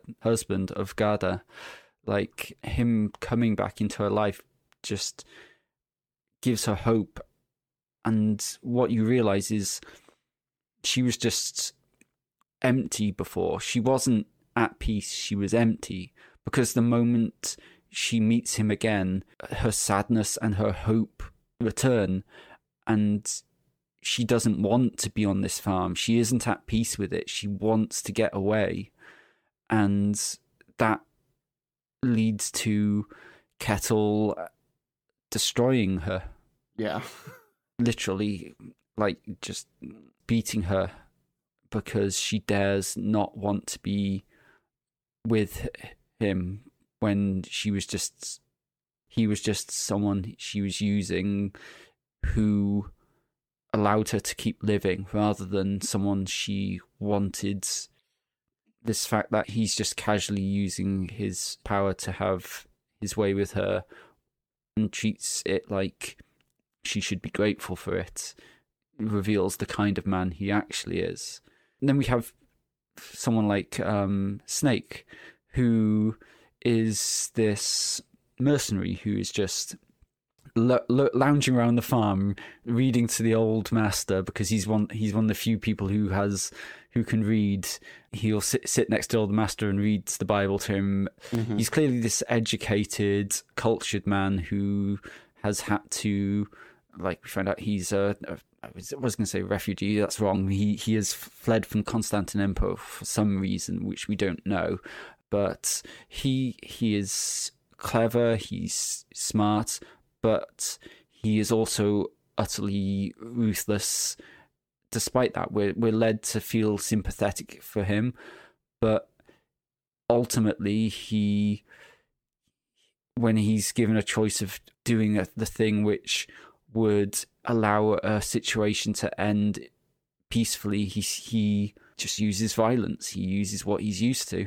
Yeah, it's especially Snake. The slow reveal that he is an ex-Varangian, either has served his time in the guard and come home, as is often the case, and especially once William the Conqueror conquers England, a lot of the Varangians will be Anglo-Saxon noblemen who no longer have anything to own or do in England. But at this point, it is a lot of Norsemen who, you know, the opportunities for high seas raiding are drying up. Denmark is centralizing. England is a battlefield, but kind of ruined by decades of warfare. So to have Snake come back and be this kind of like supreme. There's several examples actually of like supreme Viking people, because there's Ketil's son, who also is just like this ridiculous berserker. There's Snake, who is this educated, cultured man who's seen the world, and he fights in a civilized style and can read. And I did enjoy the fact that like it's always hard for people not to like have some sort of irony between the violence of the Vikings and the peace preached by Christianity. But it was nice to have him have his relationship with this old man be like they read the Bible together. And it's the kind of contradiction, the complication that makes these characters feel so real. But yeah, all of them, like the burden of Norse culture where like you have to prove strength, and you prove strength through wealth or violence, and you get wealth through violence. Mm. The fact that all these men can't set aside this tool, and that most of them see it as patently ridiculous that you should go just farm in an island far away where no one will come and kill you. To see how courageous it is that Thorfinn, and also Ketil's youngest son, who has been a belligerent jackass for the entire season, and then when he sees like just all these farmers he's grown up knowing getting slaughtered in this completely fruitless battle against the Jomsvikings because Ketil won't surrender, and he also shows that the true courage is knowing to stand down. Like, he saved more lives than he would have ever have saved as even the greatest warrior, because there's always that kind of zero-sum game there, but knowing to stand down, knowing that there are points where you have to submit yourself to the will of someone else. If they want to kill and you don't want to kill, you have to go along with that. And I think it's in general how Vinland Saga is interested in this idea of slavery, that you don't kill somebody, but you take away all their autonomy, and what do you leave them with? And Thorfinn's arc through this season showing how much he gains from being a slave, and not to say that like everyone should try a stint of a few years as a slave, you know, like really, really figure out who they are. But just the fact that like that when you take stuff away from Thorfinn, he becomes a better person. And to watch that kind of play out, and to watch different characters kind of accept that there are points where you should lay down the sword. Canute eventually decides that it's not worth it to like despoil one of his like great landowners to get more money to conquer England. Like, what's he doing with the people who already follow him, if that's what he's going to use them for? Mm. Yeah, I just the texture, as you said, the way that every character is complicated, characters seem like these symbols, and then we spend time with them, or something happens that mobilizes them or breaks them, and we see them. We're forced to see them as people, and like no man is just an object or an idea. And I think that plays along really well with everything they've shown in this season. Yeah. I'd be happy for another season, but this was great and vindicated what was kind of a mixed experience with the first season for me. Yeah. I'm glad you brought up Alma, because he started out as one of the most cliched. Yes. Like he's almost like a dandy Viking almost. Like they almost do him as like a, you know how Japan has the thing for like quiffed punks. Uh-huh. Like they almost style him that way, as like this youth who's consciously putting on the stylings of violence and but also is maybe a bit too divorced from actually what that is. Yeah. To the final time we see him, where he's just in the field with the woman he's been sleeping with, and he's actually just like, okay, I'm just going to become a farmer, and like I'm not going to have these pretensions towards being a warrior. I'm just going to devote myself to actually making something out of this land and growing and making things rather than destroying things, and to recognize that as caring for someone, because we only get introduced to him and this servant girl he's been sleeping around with earlier on in like the cliched way. Oh, she's hoping to be elevated by being with the master, and what they resolve that is him instead deciding, okay, I actually want to be closer to the people who work the land rather than being like my father, because my father and my brother turned out to be was terrible. Yeah, they got a lot of people killed for no great reason. Yeah, and that's to not be ashamed of this person he was with, and not to be ashamed of what her family and who she was, to just be happy with that and happy with where his sympathies actually lie, and not feel like he has to become his brother or his father. Yeah, and that's kind of what Thorfinn also said when he was talking with Einar earlier in the series, about how like I burned so much stuff, I never knew what a miracle it is to make things grow, something to that effect. Yeah, just appreciating that there are other skills. And it was just a completely unexpected arc for him. Like you just think he's a cliche, and he ends up having this very meaningful and understandable arc. And just to like tie this up, like I feel like the manga regresses a bit from this point, that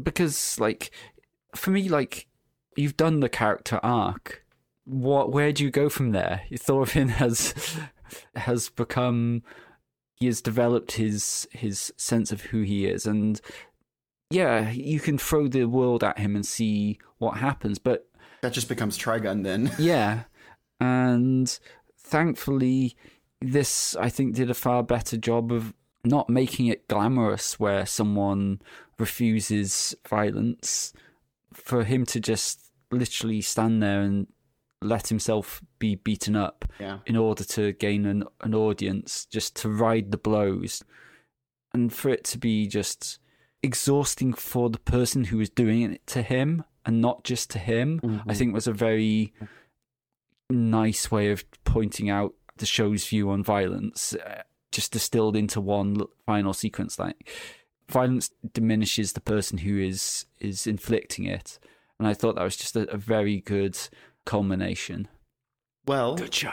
2 thumbs up. It's interesting to put this alongside Golden Kamuy Season 4, which just came back, because that is also a show with an extremely large cast of characters, but I think it struggles to naturally integrate this deepening of the characters. Very few of the characters are defined, it feels like, in Golden Kamuy 4 by their actions. We often see them behave one way, and then we have a flashback explaining their backstory. And after a certain point, it really does feel like a show is spinning its wheels, because it knows to advance beyond a certain point is to lose a certain fictional setup. Like, we know that if we keep throwing violence at Thorfinn, it's going to be a repetitive possibly even circular process of him like reaffirming his commitment to nonviolence over and over again. And is that even character growth? Mm. And having Golden Kamui realize that it's getting close to where like they need to find the gold or something needs to happen. And instead we're just introducing like, here's another soldier from the 7th. Here's another soldier from the 7th. Here is a former detective. Here's some other people working with Hijikata. Like a big chunk of season 4, like you don't even have a Sirpa or Sugimoto around. It's just like 3 of Lieutenant Tsurumi's soldiers at a hot springs hanging out. And just like, that sounds die. Yeah, it's not bad. There's a lot of fun stuff there. And like genuinely having them be on a paddle boat where a male delivery guy with a gun who's a very bad Dirty Harry knockoff, like trying to shoot the people hijacking the boat. But actually it's their Russian sniper friend shooting everybody. And he just thinks that he's killing them with every single shot. He's like, oh, this is the first time I've shot this gun. I'm so good. Like that is what I love. I love them being like weirdly homoerotic. I love them eating weird stuff as they do when they're dining on sturgeon. But so much of the 4th season is just like explaining, like introducing new characters and putting Sirpa and Sugimoto through plots that end up where they started. They're dead ends or nothing comes of it. And the fact that the season has one more episode left that we haven't seen yet. It'll be out by the time this podcast is out, but they're all headed to Sapporo, all the groups. And it just feels like something that could have been happening at the beginning of the season, that nothing was substantively accomplished. They found out that they might be able to find the river where the gold is, and therefore they might be able to talk to one of the people that hid the gold, and that goes nowhere. They find out this pirate guy who's been commissioning surveys of this gold with this other weird guy, and he joins them, but he has given up on finding the gold. It feels like adaptation rot. It feels like, okay, well, I want to get to at least volume 80, so I need to have 7 more stories about just random guys. And like, yeah, we've all watched JoJo's, like making a weird dude. And then all the characters who you know and love have to be like, man, this dude's really weird. And he's like, yes, I have 18 hands. That sort of shit. That's fine. But we're on season 4. Like, I want this story to, at the very least, go somewhere. But yeah, we'll have to see. Maybe this finale will completely blow my mind. But it does kind of seem like it's wrapping up. And it was very weird to have a whole season of just like, oh, it's the guy who fucks a bear. He's weird. Oh, it's a Sirpa and Sugimoto. Oh, Sirpa's going to give herself over to Lieutenant Tsurumi. No, she's not. That is literally just a fake out at the end of the episode that then the beginning of the very next episode, they run away. And like that whole episode didn't have to happen. Like, I get it. If you've got a hit like Golden Kamuy, you want to keep it going. But why is that stuff showing up in the anime adaptation? Yeah. And the answer is that the internet will riot if you cut. Like, people are so mad at every single story you cut from Golden Kamuy, and I like it. Those guys are weird, but also we've had 4 seasons plus OVAs plus Omake Theater. Oh goodness! I mean, so I've heard that Golden Kamuy is like berserk. Yeah, they sailed way up to the north, and then a lot of shit happened, and they just sailed back to Hokkaido, and I was just like, cool. I mean, that's probably authentic. Like, if you're looking for like escaped convicts, you probably just have to go to a lot of places where not much happens. But I'm not really looking for authenticity. Well, I am looking for some authenticity with Golden Kamuy in terms of like Ainu culture and stuff. In terms of like the authenticity of trying to track down a bunch of like bizarre criminals with tattoos and they all have their weird thing. There's like a weird candy seller with a bunch of creepy tattoos on his face. And they have to look for him because there's also a Jack the Ripper knockoff that's going around now. There's just too many characters. I don't know any of these people. I get the two weird-looking soldiers with, like, the moles on their cheeks mixed up all the time, too. Or the guy who has the weird ear hat and the guy who has the moles on his cheeks. God, you can't hold a gun to my head and ask me what their names are. I could not tell you.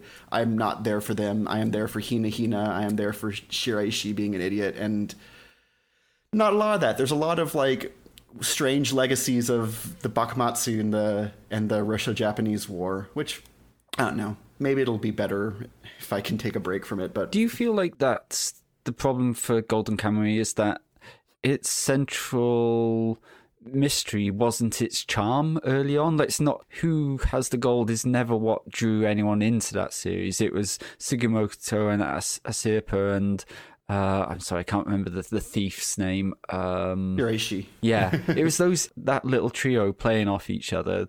Like, they were a bunch of weird little idiots who had a great dynamic together in the same way that Konosuba's party does. And now you're getting the season where you explore all the lives of the inhabitants of the town, and it's turning out like that's not what you were here for. You were here for that main relationship and for the way it plays off and for everything that brings, and instead it's like, okay, I didn't actually think this plot was what I had to deliver on.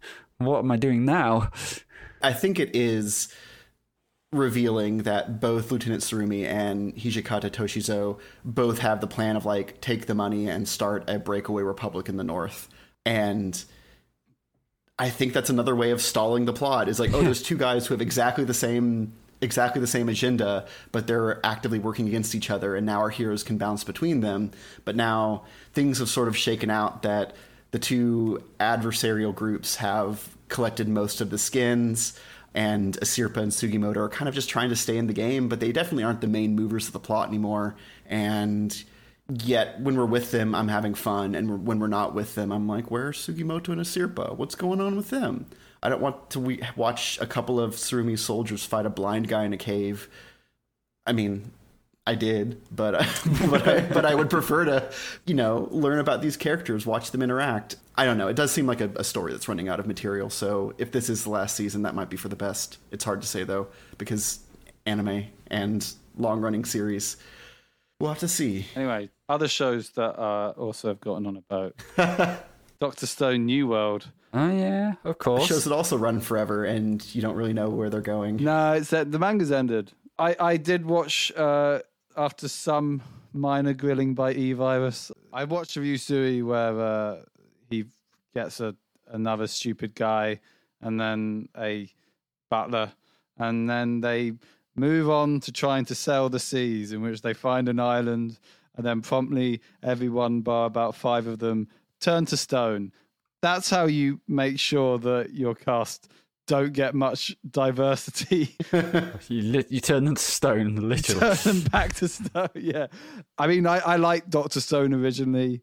This is more of Dr. Stone. It is science in the prehistoric apocalyptic world. That is dumb and fun. They now, for some reason, can make motors, and they can make like a little drone, and I believe it all, and I love it all. And I'm looking forward to seeing how it ends. It looks like it's got a second part to this island that they go to. I found it quite amusing that they're like, we're going to sail the world and go to find out where the center of this world-ending event happened. And then they just go to one island like a week later, and then they eat shit. It's good. Like, if you liked Dr. Stone originally, still going to like this. Doesn't have really dumb shit like the cryostasis that one character got put into. Instead, it just has fun science solving problems in a prehistoric world and great characters. I like it a lot. I don't have anything more to say. Fair enough. It's just there for the true believers, basically. For completeness' sake. Yeah. I mean, it has an ending in sight. It knows what it's wanting to do. And this is like, it is interesting that this character turned everyone to stone. So there is a science behind it that Senku is going to try and find out. And that's what's kind of interesting, is that you always know that he is trying to solve things by science, and there's always a scientific reason behind things. Apart from this one key mystery, which probably won't make sense, but I don't care. I don't care for that. I care for the journey. I care for the characters. I care for, like, there's a genuinely really touching moment where you see Senku's dad just like sifting gold and platinum pieces in a river for like years and years and years and years and years, just because he knows it's going to help his son in the future somehow. Huh. And that is really touching and sweet. There's a fair few moments like that scattered throughout Dr. Stone that really gets you, like, really does a little gut punch, and I find it good. Is it paced well? Because I have a problem with a lot of the shonen adaptations I run into that, as Ben has talked about, they do not like skipping anything. And what I saw of season one of Dr. Stone was that, of the many problems I had with it, it was a very fast-paced and energetic show. Does it keep that up? Yeah, totally. Okay. And it cuts down a lot of the the exploration side is done. The finding pieces of equipment is done. Mm-hmm. They very quickly in the first 5 episodes get oil, money, and gold and metal, and then also an industrialized town. It very quickly accelerates through the technological stages. I was gonna say, every time I see pictures of it looks like basically a Rube Goldberg civilization, all these weird machines built, which is, it's kind of amusing just to watch how they operate, and there's just a kind of joy in that. Yeah, and I say it benefits as well from being broken up into seasons. I feel it works seasonally, you watch a season, you put it down, then a new season comes, as opposed to just a continuous thing or fucking sprinting through all of it, just binge watching it all. I mean, you could do it, but I feel that would be a bit of an ask. I think it works better as a seasonal thing. And I think you should get back on it, man. I don't know why you stopped watching it. Good stuff. In the end, I just didn't feel like the characters had anything compelling to them, and so I ended up dropping it just because I need a hook, not just shown in progression to bring me forward. Which I say that now, and yet I have just finished watching season 3 of Demon Slayer Swordsmith Village Arc, and dear God, there's no character progression. This is you can tell when a big shonen show has had a bad season, when even its own fans are that was a bit boring. If there's one thing a shonen should never be, is it should never be boring. Your one job as a shonen is just entertainment and action carrying you moment to moment. You don't need to be thinking about the future. It just has to capture you and drag you along.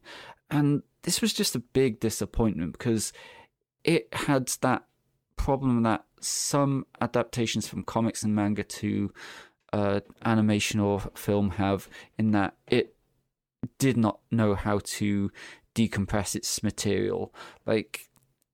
Comics and manga have this wonderful ability of a single panel to encompass a huge amount, and for a gap between two panels to be any amount of time the author wants. It can be a second between two panels, it can be a year between panels. The pacing set by the page. And the problem is when you expand that panel out, what was one page suddenly becomes 10 minutes, and the pacing's completely lost.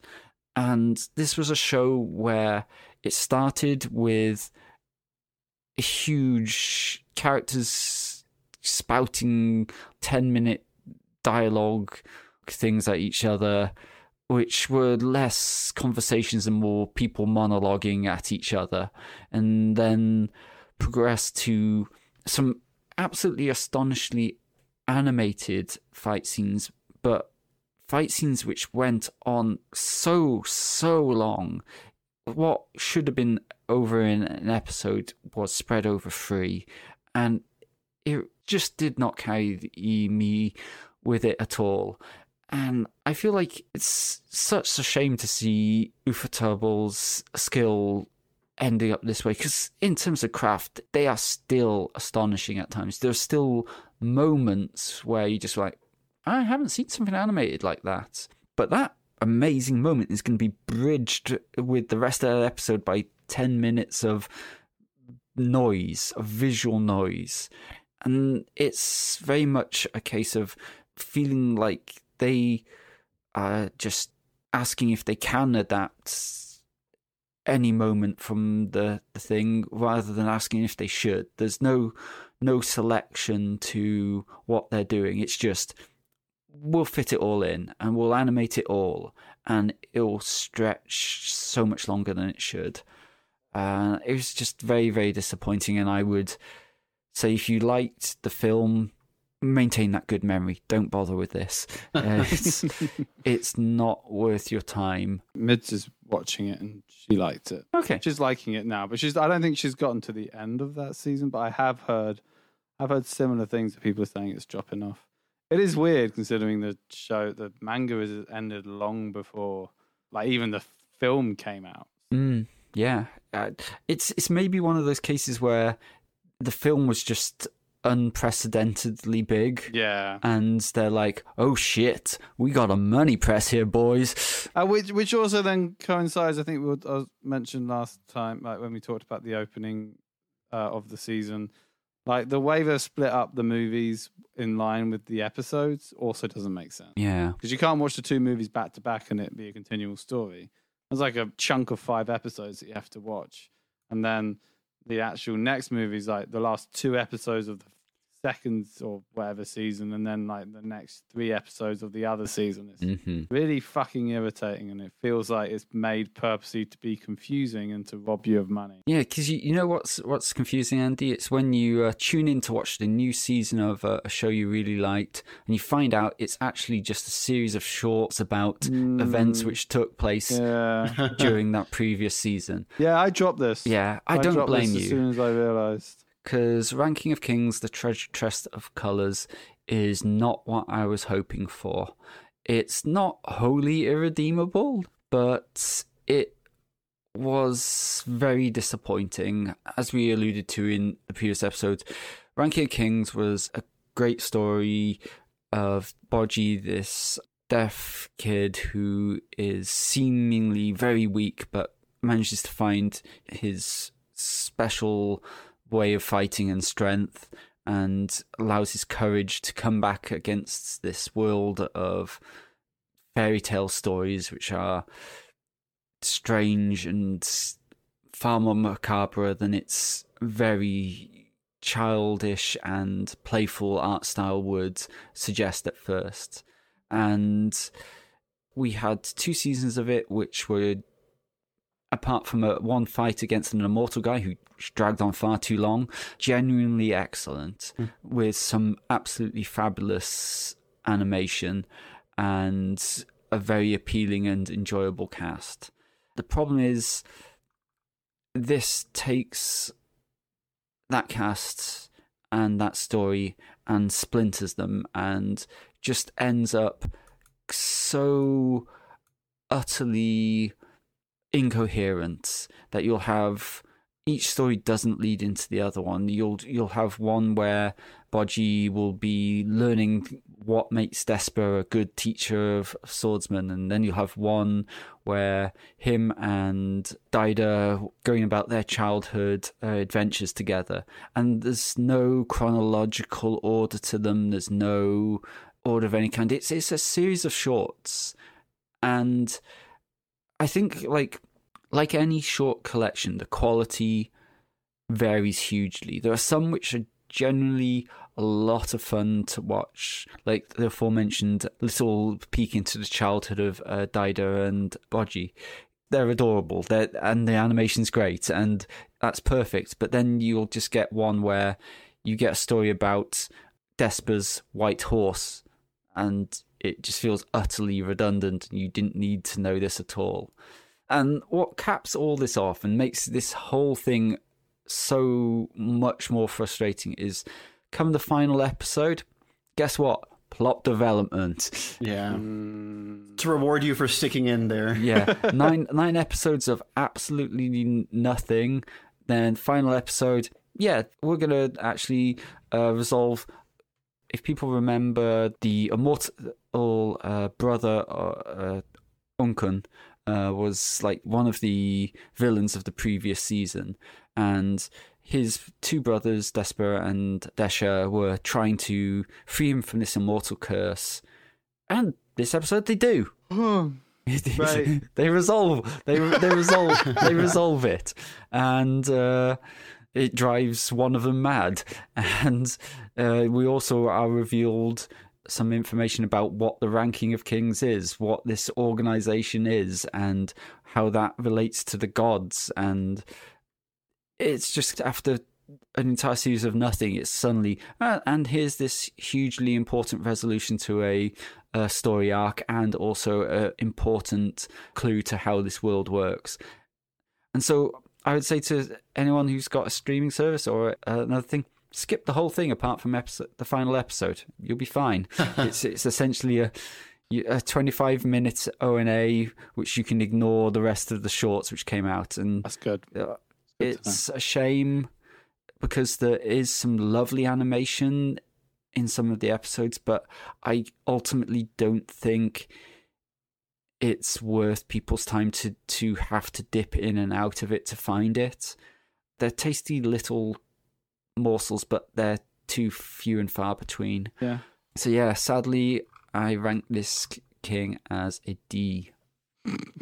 D plus. Well, do you want to close out with some discussion of Witch from Mercury, and then we can move on to our next activities today? That sounds too exhausted and put out. I also finished Insomniacs After School, but do you want to do that then? My view of Insomniacs After School is, please see what I said about it previous episode, because it was exactly what I expected. It didn't change in any my expectations in any way, shape or form. No surprises. If you want to watch two people slowly fall in love and hang out amongst starry skies, go for it. Otherwise, you'll be bored to tears.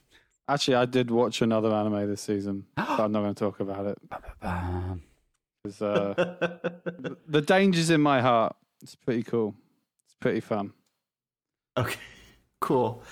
Well, I have mixed feelings about... Apparently, I have mixed feelings about everything except Vinland Saga. But no. So, people got really excited about Witch from Mercury, and...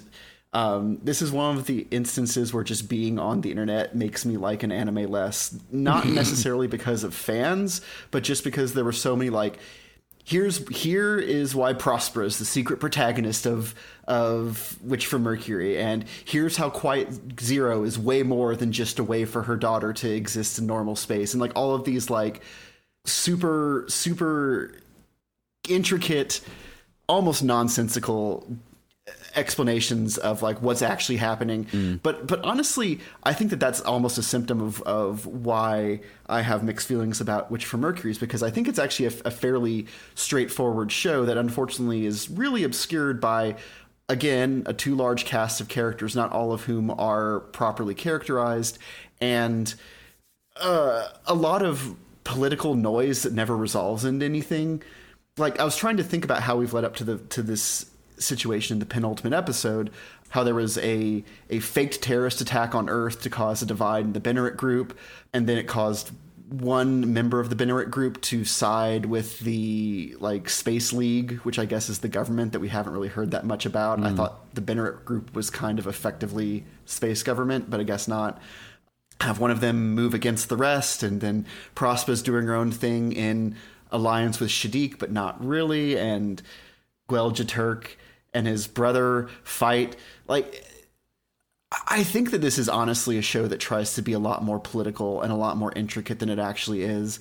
I think that the character interactions, the weirdness of the world, just the basic structure of things is what's good. And all of these maneuvers, the way that character motivations seem to turn on a dime, how Gwel's brother goes from worshiping him to trying to kill him to the moment that he thinks he has killed him, back to like grieving and worshipful, how Minarine goes from devoted to Suleta to alienating her for her own good to forgiving her again once Suleta's made growth. Suleta is a fairly constant character, and Prospera is too, but it feels like a lot of the other people in there are just kind of like doing whatever the plot calls for them to do. And I think this is honestly an example of a Gundam that ends up kind of having less to say because there's all this back and forth and alliances and betrayals that, again, end us maybe half a step forward from where we were several episodes ago with like all the changing tides. I like the idea of sibling favoritism that ultimately resolves around Prospera's plan to free her eldest daughter. I like Minarine and Suleta's relationship, even though the show kind of seems bored with it after the first few episodes. I even like Gwel's attempt to grow. I don't really know what his arc was, because he learned not to be arrogant, but then when he fought his brother in this past episode, his brother said, that's the problem with you. You're so arrogant. And he's like, you're right, but I'm going to change. I'm like, didn't that happen after one of his multiple defeats by other people? It just, I don't know. It's not as bad as like Reconquista in G, where you just literally have like politics that are fucking Jackson Pollock paintings in terms of comprehensibility. But it does seem like there's just a lot going on and not a lot of it matters. And I don't think the stuff that does matter is always brought to the fore. So it's a show I amply enjoyed, and I like all the characters and I love the art, and especially the ED, this current ED is just stupendous, but it feels like a lot of heat, not a lot of light at times when it comes to this writing. I do feel like it had a tendency to be like, this week it turns out this person's the real mastermind, and then next week it's, oh no, this person was actually the true power behind that person, and next week it's, oh no, this person was actually the true power behind that person, and then the week after that, no, this organization was controlling everything from the shadows. And it's not good as a plot, but it does kind of fit thematically. I will say that it does have this overarching theme of these kids not being ready for what's being thrust upon them. Like, they are in this little school where they pantomime dueling, and then they're sent out into the real world and everything goes to shit because they have only been playing. When the adults get involved, horrible things happen because they aren't half as competent as they think they are. I agree. And yeah, that's coherent, but for them it feels like everyone had to have their oh shit I fucked up moment, and over a big cast and it happening every week, it kind of it hammers home the point. But as you say, it starts to feel like just a lot of noise and not a clear one person's narrative or one, even though they have this overarching theme, because they're splitting it up into each of these individual people's realization that the same thing has happened to them. It becomes both homogenizing and at the same time split up. So it's like just this colorful mess of a soup, like with nothing being able to express itself fully, and you to get everything out of that character, and yet all of them blending together in a way that isn't satisfying either. You're not getting them playing off each other, and you're not getting the best of them individually. You're just getting a mishmash. It still looks astonishing, and it's funny. It's a great looking show. But like the fact that like people that like a lot of characters seem to be these single use, to either have their own revelation or to force a revelation on someone else. The fact that there's like a room of like rejects the plot no longer needs, that like three of the characters, Nico, I almost called him Elan, and angry green haired Earth girl who died later. Like, but honestly, I like that. It was three characters stuck in a room where they have to talk to each other and they don't agree. And it's about like small moments of compassion, and I think it managed the intimate story that I think the broader show wants to have, but it's got this huge sprawling thing with three huge companies who are part of a consortium, which is part of a government, and also there's the Earth, and also there's the Mercury consortium, which had two different forms because of the purge, and there's also Shadik, who's working with the like Earth witches, but also manipulating the presidential election, which ends up not mattering at all. Like it's completely irrelevant because the big space government brought in a massive laser array that it's weird to think that this started with duels at a school where we are right now. And I think we covered a lot of ground for how much has actually happened. Like that massive space array is a huge callback to one of the super weapons from the original Gundam, which gets used. When we talked about this series originally, we were like talking about how much it was just cribbing bits from Utena, cribbing bits from Gundam itself, cribbing bits from The Tempest, and like it's thrown them together and it doesn't seem to have decided which one is its key thematic anchor. Like, it's a pastiche, and it again, just as with the characters, with its influences, it doesn't seem to know which is the flavor it wants to go with, and so we've just got like a bad soup, and I wouldn't call it bad. Like I'm really trying not to be negative. I do like it, but whenever I pay attention to the plot really closely, I do not find myself rewarded because chances are Shiriki's going to be doing something completely different next episode. He's going to have betrayed this nominal ally for this nominal ally, or Gwell's going to go from kind and humble to like proud and arrogant and fighting over like points of honor again. Like, these characters kind of just seem to be very situational. They might have like one core personality trait that they kind of orbit around as they like embrace it or reject it. And to compare that to, I know I bring up Tournai Gundam way too much, but Tournai Gundam is a great example of where every character has a very distinct moral stance, and we put them in this war zone where we see these moral stances tested, and some people are strong and some people are weak, and some people's ideology is useful and adaptable, and some people's ideology is fragile and brittle and prone to breaking.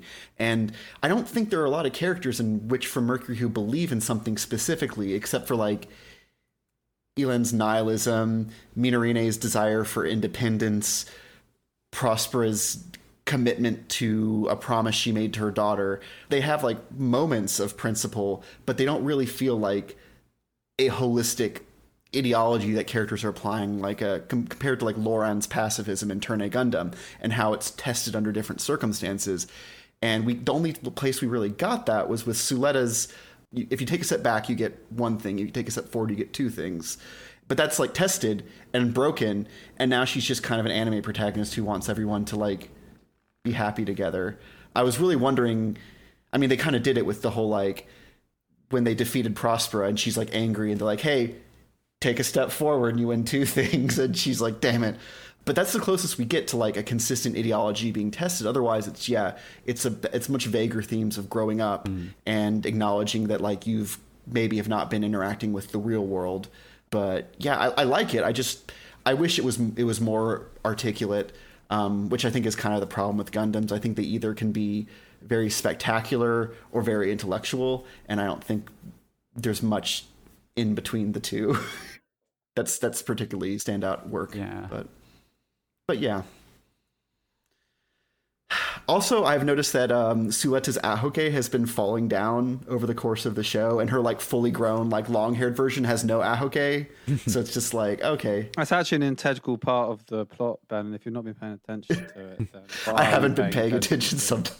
Fucking hell, you just don't appreciate the genius that this anime is representing. I think that's one of the most more clever things that Witch from Mercury does, if the fact that like this complete idiot character, like over the course of Two Core, like her like idiot trope design element like goes away as she like becomes smart or like becomes a bit more self-aware.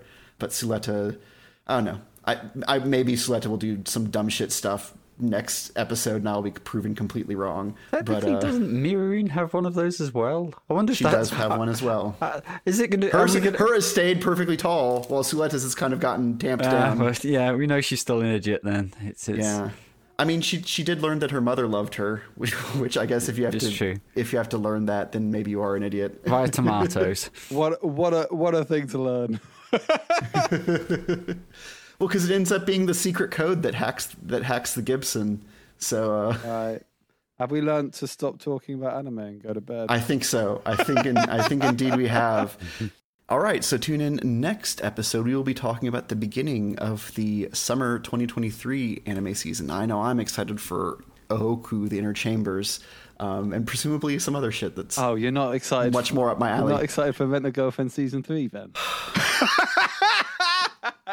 Legitimately forgot. I thought I had one more season of Freedom before I have to watch... Before I have to watch Kazuya drive a crowdfunding campaign into the ground. Maybe that'll be fun. I need to watch it. I need to finish season 2. Yeah, you better. Don't make me be all alone with my pills and needles. Anyway, rate and subscribe to us on the podcast platform of your choice. Find us on Facebook. Search for Keyframes Podcast. Find us on Twitter at Keyframes Pod. We should probably get on Blue Sky if that's something that brands are going to do. Yeah. Anyway. Email us questions, keyframespodcast@gmail.com, and most of all, tell a friend. But not just any friend, Ben. I'd tell the friend who loves a boat. Seems like people love boats. Yeah. Is it a nice boat, Andy? It's a nice boat. Oh, jeez. I was going to say, tell a friend who has recently dumped her girlfriend in order to become president by taking a humanitarian mission that will get blown up by an evil secret PMC. And then that won't matter 2 episodes later. Tell a friend who's recently got a new job looking after a bunch of kids who want to be idol superstars. Tell your friend who's recently been enslaved in medieval Denmark that they should watch some anime. Tell your friend who's a hardened criminal and then is now forced to go on an island to find the elixir. When you said hardened criminal, I'm like, oh, is he doing Golden Kamuy or is he doing... Okay, say goodbye, everybody. Bye. Bye. Bye.